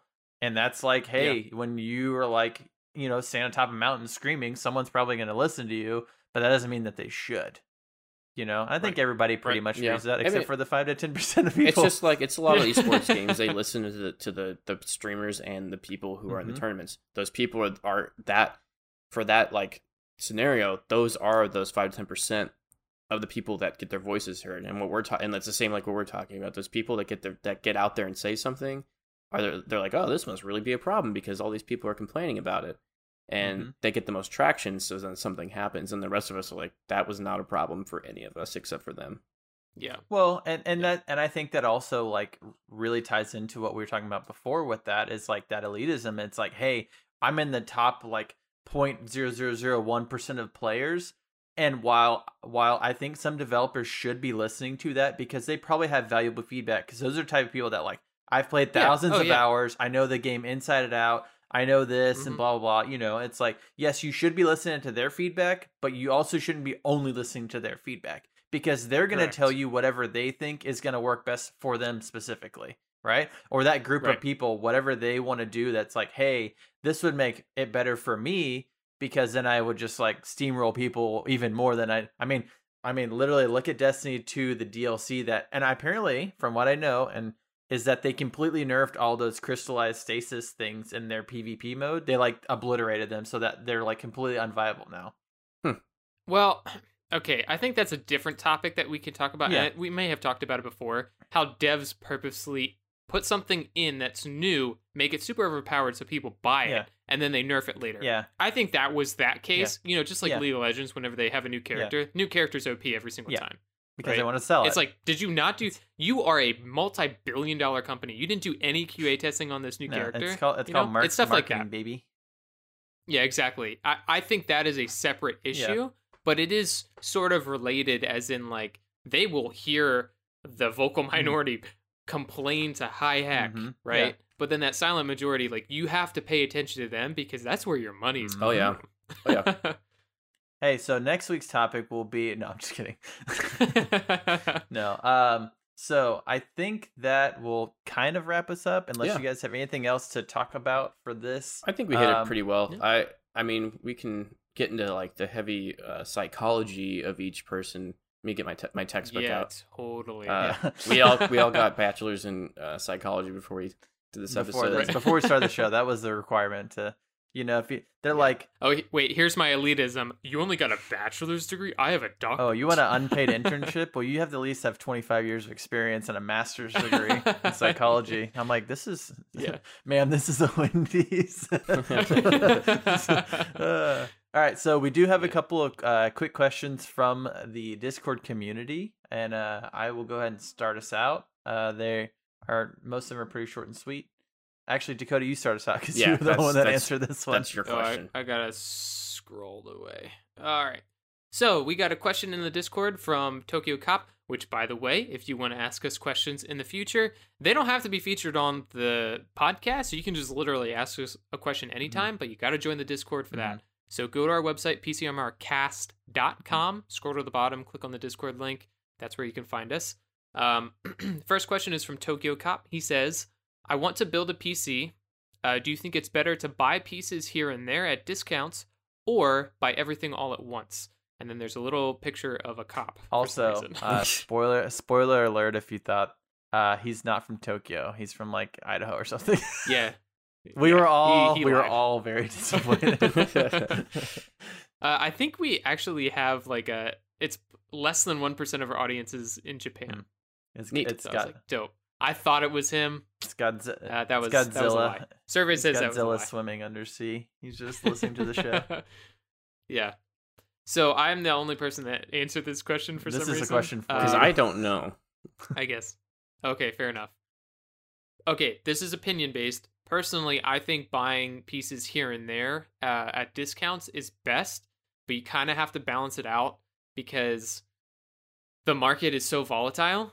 And especially with times right now, you can buy pretty much everything except a G P U right now. Yeah. And we have no idea when you're going to be able to buy a G P U for a decent price. Yeah. So it's it's kind of like chalk it up to your to your timeline that you have set out personally for yourself. Like, okay, I want a P C in three months. Let me start looking for good deals.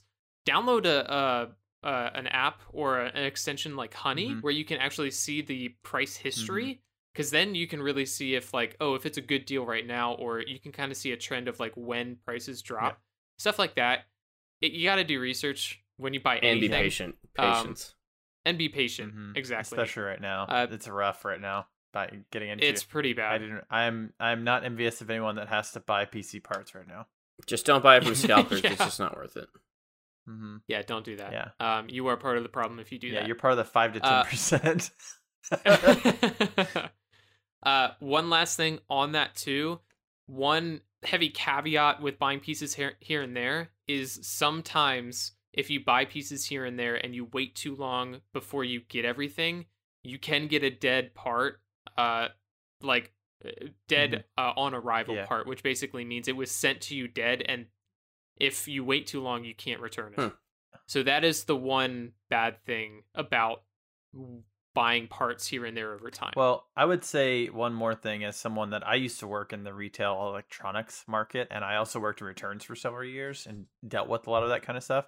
So one thing I would say, if you're lucky enough, like a lot of not everybody, but some people, if you're lucky enough to live close to a micro center, it is definitely, in my opinion, if you can get high grade P C parts or whatever you're trying to get, and you can get them either locally or in person, that's always better because you can always return it in it person. Is. And it's just way easier than, yeah. you know, oh, if you buy it on Amazon, now it's, I got an issue, I got to send it back to Amazon, they got to send me a new one, blah, blah. You know, usually it'll take a couple days, but it's also kind of a bummer if you just happen to get a D O A part.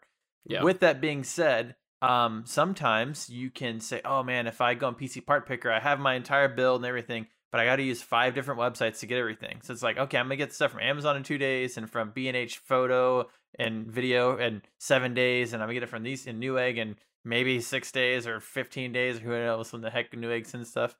And, you know, you got to do all this stuff. And it's like, or, you know, maybe I'm paying a little bit of a premium and I can buy everything from Amazon at once. In my opinion, that to me is almost worthwhile, unless you're doing like a specific, like I'm buying a monitor. I don't yeah. mind if I buy a monitor from somewhere yeah. else, but if it's like C P U, motherboard, RAM, like all the guts, if you can buy that, the core parts to your P C at the same place, I feel like it's just going to be yeah. a much better experience for you, because if you do have issues with that, you're dealing with one company instead of dealing Amazon. with, especially Amazon. It's I mean, so and easy honestly, to return stuff too.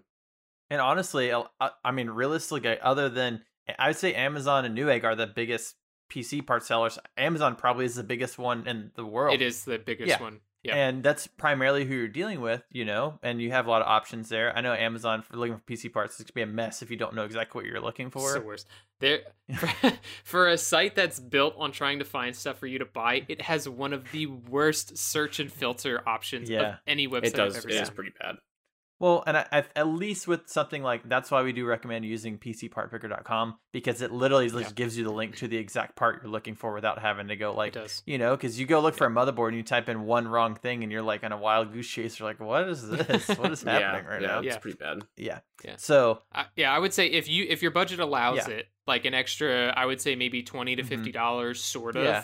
Um, buying all of your pieces from the same place and at the same time, yes. if your budget allows, yeah. it's always nice, and you have a better chance of not having an issue. And I'm not saying that if you buy parts here and there, you will have an issue, because I think that's what Monkey yeah. did.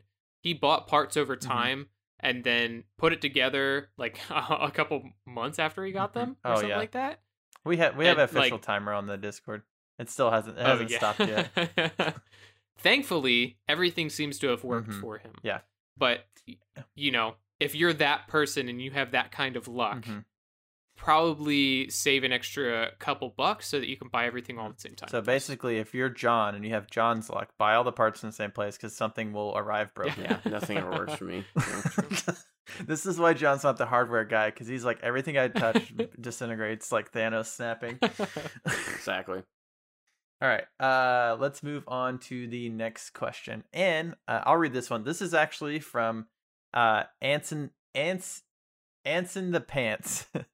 And the, this is actually the, the guy Ants that the just pants. emailed us yesterday, joined the Discord, and gave us a question. So thank you. Welcome to the Discord, welcome to the community, and thanks for sending us a question, because we get to answer it.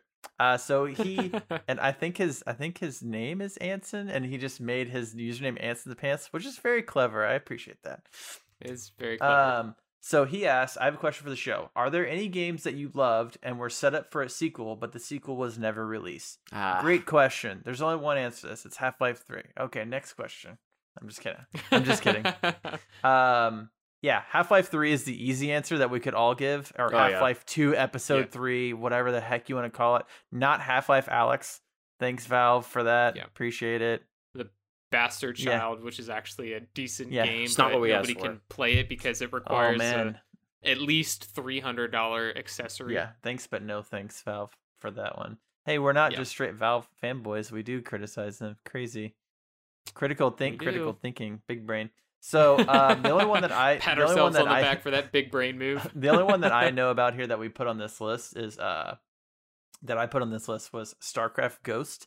StarCraft Ghost was supposed to be a sequel mm. to like the original StarCraft games, and it was actually supposed to be a third-person shooter that that you actually play as uh, Sarah Kerrigan, or not Sarah, uh, yeah, mm-hmm. I think Sarah Kerrigan, she, you know, there's a whole, no. all the kinds of... No, is, isn't it Anna? Huh? Anna something? What? Isn't it Anna something? Shoot, because she was in Heroes of the Storm. She's the one with the sniper. Oh, rifle, right? Yeah, you're right. Sarah Kerrigan's the uh, chick that turns into the Queen Man, of Blades. Yeah, I think the, I remember this Terran. Too.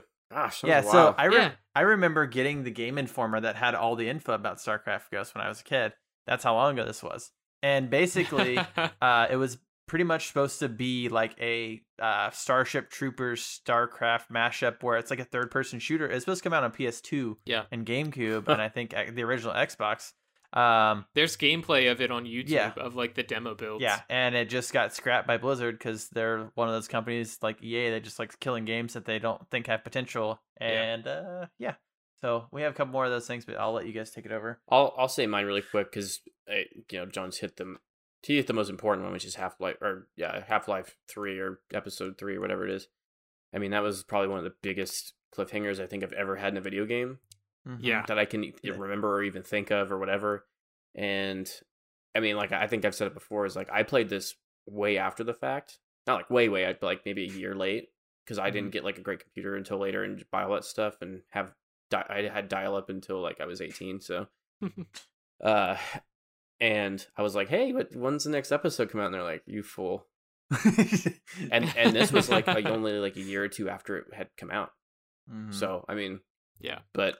Yeah, the you know, um, I I mean, StarCraft Ghost was before I even I never really played StarCraft, but ha- I mean, Half-Life three is going to be it for me. That's mm-hmm. that is the biggest cliffhanger I've ever had in a game. And I'm I'm pretty sure Half-Life no. three actually invented the meme of the skeleton sitting at the computer waiting for something yeah. to you know waiting for something to happen. The, the skeleton sitting uh, at the bottom of the ocean. yeah. I will I'll add this one on here because it's it's different, but it's also. It's one of my personal favorite games. It's it's a game series that I know people want more from it. Mm-hmm. They want more sequels from it, which probably will never happen is KOTOR. Mm-hmm. Like it's not necessarily mm-hmm. set up for sequels, but it's a, it is yeah. a series that was so beloved by the fans that and then they just like and they have not done anything with it. So that since I don't really have much else, I'll throw that in there just because it's kind of a you know a, something I want to one hundred percent want a sequel to. Scared to see what it would be. Hey, now that the uh, Star Wars license is no longer exclusive to E A, there is a yeah. possibility KOTOR could get I'm started terrified to see yeah. what it would be, though. Hey, can't you... Yeah. I'm super excited that whenever KOTOR three gets announced or like a rehash of KOTOR, it's made by Ubisoft and you can't jump and you just hide no. behind cover with your... You hide behind cover with your blaster and you shoot... Uh, Ubisoft, please H P. don't please don't make it. Please don't make that game, Ubisoft. Hey, do anything but KOTOR. They're making a really cool open world Star Wars game. No, because they're going to come out with Ultimate yeah. Edition, Mega Super Chocolatey Edition, and Dark Darth Maul Edition, dude. Exclusive Darth Maul skins where Games, you can play GameStop exclusive. They're like it's a feature where you run out, you run around and being cut in half, not a bug. the, you run around as the yes, lower half of Darth Maul. uh, it's actually a co-op game. One person is the bottom half, the other person the is half. the top half of Darth Maul. He's like walking on his hands. You gotta find, you gotta find your legs to beat the game. Yeah. Uh, all right. So my couple selections is uh, we never got a sequel to Dead Space two. Uh, there was never a Dead Space three. It's, it's so strange. Yeah, it, I don't know how that... For such a good game, nothing good came after. Wait, we also didn't get a sequel to FEAR two. That was like a pretty beloved oh, game, too. Yeah. So bad. I don't know if you guys actually beat that game, but I did. I played co-op with a friend, and it was... The funny thing is, both games, both horror franchises for their third entries went co-op. Mm-hmm. Yeah, you're right. Wow. Why? Yeah, yeah. Dead Space. They, Dead maybe... Space three was not that good. And I think, and I think both yeah. companies were taken out back by E A and shot. I don't. Wait, E A doesn't own Monolith. Huh? Monolith was the ones that did Fear. That was that's Warner Brothers. Oh, sorry, sorry, wrong giant conglomerate. Wait, Monolith is dead, you know, and it's. Monolith is dead, right? Yeah. I thought you said they turned in the turbine and then they were killed. Oh, I don't know. But it is, anyways, it there is hasn't funny been another like, Fear game, so they're probably dead. I remember playing yeah. the demo of Fear two, and it scared the... Cr- I could barely even play it because it scared me so bad. Mm-hmm. And then yeah. I finally was like, beat the game later, and Fear three was not scary like, at all. Like no. It was not terrifying. And for them to go from, from literally like scaring the crap out of me to in a game to just a really crappy co-op game. Yeah. Jones and I tried to play Fear three. Uh, it was hilarious how bad uh, it was. It's like trying to be like an arcade horror shooter. It's very strange. The ending was so stupid, too. Oh, you? Oh, of course you beat it. All right, never mind. All right, go ahead. All right. Uh, so Titanfall three, obviously, that's the sequel everybody mm-hmm. wants. If you play Titanfall two, it it ends on a pretty decent cliffhanger, not as big as ha- uh, Half-Life Episode two mm-hmm. does, but it's still a cliffhanger of like, oh, what's going to happen yeah. next? We will probably never get a sequel to it because E A and Respawn are stupid. Hey, we got Apex um, Legends instead. So much better. Battle Royale. Yeah, I guess. More money. I guess. That's not the sequel we that's not the sequel we wanted, but it's the we sequel deserve. we deserved. um, but I think my number one choice for this, after those two kind of gag ones, is the sequel to Prey, the original mm-hmm. game. Not the twenty fifteen twenty sixteen reboot. Mm-hmm. Uh, if you played the original Prey, which came out in like two thousand six or, or eight, a long time ago, a long time ago. Yeah, I think it was on the three sixty. Yeah. Um, oh yeah, it's probably like two thousand six, that, two thousand seven, something. Yeah, I've talked about it. I think on a couple yeah. uh, previous episodes that we have. The sequel to that, Prey two. Look up the gameplay. Trailer, yeah. uh, I actually hadn't seen that demos. Until you guys showed me it, and that is that. Yeah. Oh my god! I love. The new Prey, Prey game. That has to be one of my favorite games of all time. Yes. But seeing what they were going for, yeah, they really did. They changed their mind by a lot. This needs to be a Star Wars game because Prey yeah. two, Ugh. from what we saw, was literally you are a bounty hunter. It's a first-person shooter. You're a bounty hunter on Coruscant. Mm-hmm. That was basically the gist of yeah. it. Obviously, it wasn't set in Star Wars yeah. universe. It was like a made-up one. But from what we saw, it was straight up You're yeah. on Coruscant, you're a bounty hunter, and you are bagging and tagging bad guys. And it was dope. Mm-hmm. There's free, There was free running in it. There was, like, it was looked semi-open world because you can jump on a train, at least in the demo. You can jump on a train and go to, like, the other side of, like, the city, kind of. Dude, that I... If I ever make a game studio, my goal is to make a game like that. I've said it multiple times. That is, like, what I want to do before I die. I feel, I feel like... like literally the Prey and like Prey two, it's like, hey, we wanted a really cool bounty hunter game, and like, oh man, it'd be sweet if you made it. It's literally how I feel. It's like when everyone's like, oh my god, the Mandalorian is going to be this amazing thing, and I'm sure we have a lot of Mandalorian fans, and I haven't seen season two. I stopped yeah. watching the first one. It's like, oh my god, we're finally going to have like an amazing bounty hunter show that we've been asking for forever. And yep. then you realize that the sequels exist, and you're like, "Oh no!" It's like I wanted, I wanted, I wanted Attack yeah. of the Clones, and I got The Last Jedi. Oh man, yeah. I don't know why bounty hunter games always get such like poor, re- like not poor reception. Like they usually get great reception from the communities that they have, but at least for like co- like super hardcore bounty hunter fans. Mm-hmm. I have never gotten a game that I have enjoyed the bounty hunter aspect. It always tur- always turns into something else. I literally just want a game where I'm like told to go capture people. Mm-hmm. No, actually, there was a Star Wars bounty hunter game, but it's super. The old. only game I played where I've bounty hunting was actually fun was Mercenaries, mm-hmm. where it like Yeah, but that's so old. It is very like, old. We but haven't gotten that, that game. It's like two thousand five, huh? Right? It's like two thousand five. It was old. Yeah, yeah, yeah.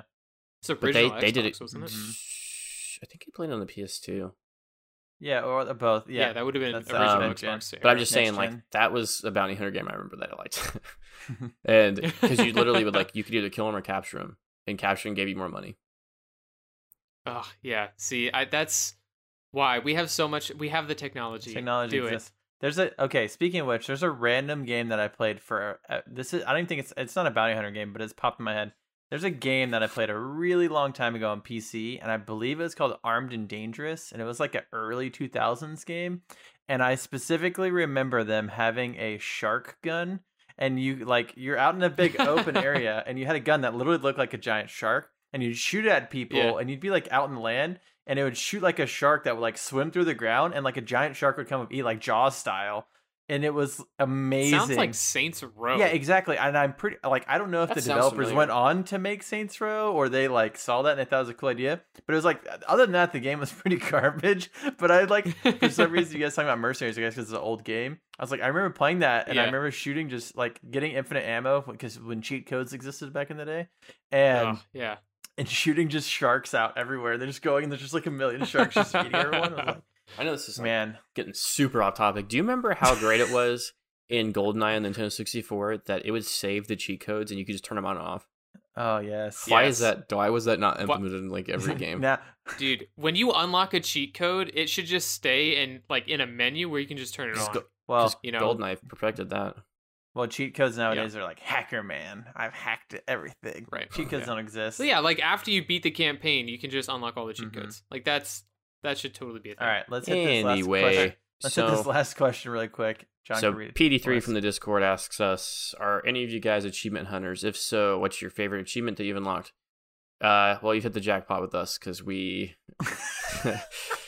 None of us are really achievement hunters. Um, the only game I can think of off the top of my head, and because most of the time, like I might see something like cool, I, I usually don't have the patience for it. The one game I have done achievement hunting in is World of Warcraft, and I actually did a lot of it in that um, mm-hmm. because... Oh, yeah, because you like went for all of the mounts. Yes. So a lot of the mounts in the game are, are locked yeah, behind achievements, so you have to go to a dungeon or a raid, and you have to do it on, you know, the... Uh, you have to go and you have to do a special thing with the boss, which whenever they're new is like nearly impossible. It's It's crazy hard, but... You can go back and do all the old raids with your max level character, and you can usually run it by yourself or with somebody mm-hmm. else. And there's still some achievements that are hard to do, that you yeah. have to do like very specific things. Mm-hmm. And so we would go back and do all the old ones and try and do some of the new ones. I know there was uh, one in particular that my friend and I had a lot of problems with was, um, you well, so like usually, and I think they still do this, um, when they come out with the new expansion, they'll have uh, dungeons achievements. And dungeons usually are, are easier. Like you don't like you get a mount if you do all of them. And mm-hmm. some of the raids, like one achievement will give you one, another achievement will give you a different one. So there was one uh one dungeon that was giving us a particular problem. There was one boss that would, would transform. He was a troll, so they like, you know, transformed different animals. Mm-hmm. And he would transform to like a mammoth, a saber-tooth tiger, and something else, and you had to stun him every time he would try to transform. Mm-hmm. So we had stuns for it, him and I together. But the, the bar would go like for like a three two second cooldown for him to do it, and yeah. do a one second cooldown and be like half a second. So it'd be like this, it would just pop. And if you yeah. you had to hit it within like half a second, like you literally had to have like superhuman speed to to stun him to get this achievement. And it took us so we and you have to you, if you don't do it, you have to finish the dungeon and go do it all over again. So we'd have oh, to like because he was like he was like right at the end or something. So we're like, oh yeah. well, we missed it again. We have to go back and do it all over again and be like, God, we. God, how do we miss that again? And because I'm not even kidding, it would go so fast, and we're like, we're both hitting it at the same time. We're like, and uh, I think we did it. I think we did end up getting it, but I, I enjoyed that, especially since I had a friend that played it a lot with me, and him and I both were trying to get all the mounts in the game. So, um, like I said, I even had while I was at work one day, I had my laptop set up with an alarm on, trying to get a mount oh, that yeah. spawned, and it was so incredibly rare. Yeah. Like, you don't know when it spawns. It just spawns completely randomly. Like, I think it was like once a day, maybe. And there was always people there trying to get it too. Yeah. And I never got it, but That's I, I never moral got of the, it. Moral of the story, I never got it. No. Okay. Okay. Uh, so, Dakota, do you have anything for this? Okay, I no, don't think so. I've never been an achievement yeah. hunter. Yeah, so this is the thing. I'm not either. Uh, I'm not an achievement hunter by any means because for most games, I usually give up. Even if it's a game I'm enjoying, I'm like, yeah, I don't care. That means nothing to me. So it's not really a big yeah. deal to me. I beat the game and yeah. then it's like, hey, try New Game Plus. I'm like, yeah, no, I'm usually thanks. the one to. I, if I beat a game, I'm done. Like, I don't yeah. go back and play it again. Yeah. So there is only, there is one thing that I'm like, I guess semi proud of is that I have about fifteen hundred ish hours in Path of Exile, and there is an achievement. And one thing that I really wanted to do, like the last time I was playing it, I set, I did set a goal for myself that I'm like, I wanted to one hundred percent the end game uh, mapping system, basically like all the end game levels. There's and there's one hundred sixty-four basically achievements that you have to do to do that. And it's basically like complete the map. Complete the map on a harder difficulty, and so on and so on. And as you progress towards the end game, and the maps get harder, blah blah blah. And uh, so actually, this this map is technically one of the hardest maps in the entire game. And the reason being is they had, whenever the game was first out, they had um, they had all these characters that hit like a certain, I guess like a certain tier, like beta characters. They put them in this map, and it has PvP settings enabled. So basically. Ugh. You're playing against like super overpowered characters, and they all they did was copy their character data and paste them in this map. And as you go through, there's basically four there's four hallways, and you get to one hallway and you'll be fighting like level five people, level twenty people, and they're noobs, and you like insta kill them. And then you go to the next wave and it's like level thirty, forty people. And then you go to the next one, there's like five waves of it. And then when you get to end, it's like all level one hundred people, and they're all like casting spells off the screen. You can't see them. And like the first couple of times I did it, there's a guy that was, and it was a character, and I remember having to go into Wikipedia and like literally look up who this character was, and he had this build that was like almost one hundred percent block chance, and every time he blocked, he reflected damage to you and like cast a bunch of spells at your character, and he regained a certain amount of health every time he blocked. So like every time I'd shoot him, his health would go down and then immediately like go to full. And like constantly go back and forth, and then I would kill myself, basically. So I tried to do this achievement like several like leagues before this, but it was like I would run into this guy. I would I would do three of the hallways, and it's random. Do three hallways, get to the fourth hallway. This guy would be there. I'd kill everybody else except for him, and you couldn't actually technically beat the map until you killed him. As like, and I had to get somebody to go with me to help me kill him, and basically just keep dying. Like at this guy and like slowly kill him, and I eventually did kill him. And only technically that's basically the hardest hardest map, and that was the last map I needed to complete the Atlas, is what they call it, the whole uh, you know hmm. the whole end game. Yeah, the map. Yeah. So for P O E, all the players that play P O E, two percent of players have this achievement globally. Oh, globally. Wow. So that means nice. Only two percent of the player base has actually like com- fully completed the Atlas, because that's the only achievement that you really get for completing, and that's technically the hardest map for, you know, at least when I was playing. But, I mean, yeah. I had tried, like, league after league, and I just didn't have a character that could do it. I mean, some people, like, you have characters and they can, like, you know, one-shot them or whatever, but it's, like, they they basically put in all these different characters in the area to, like, kind of, like, counter different builds as you went.